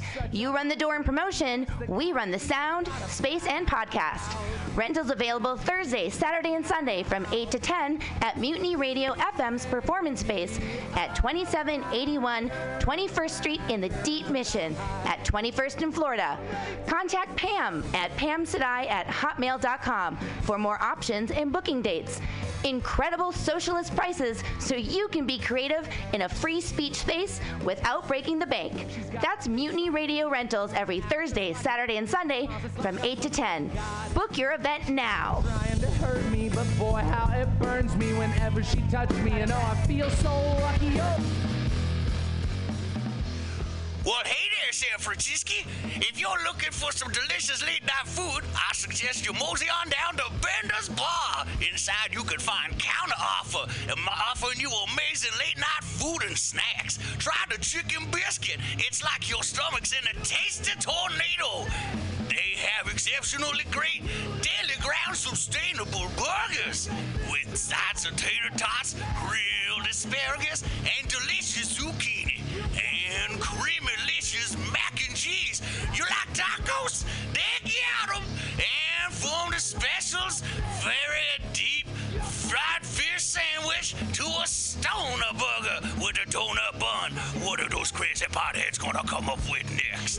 Go to the counter offer inside of Bender's Bar at 800 South Van Ness Avenue, Francisco. It's located between 19th Street and 20th Street in the Mission District.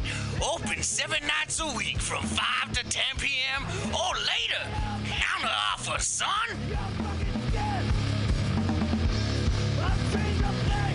Accent changed like three times the course of that.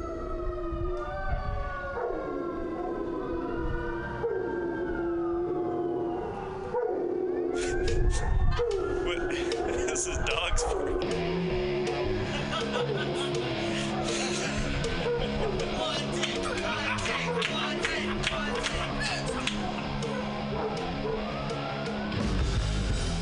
Sublim.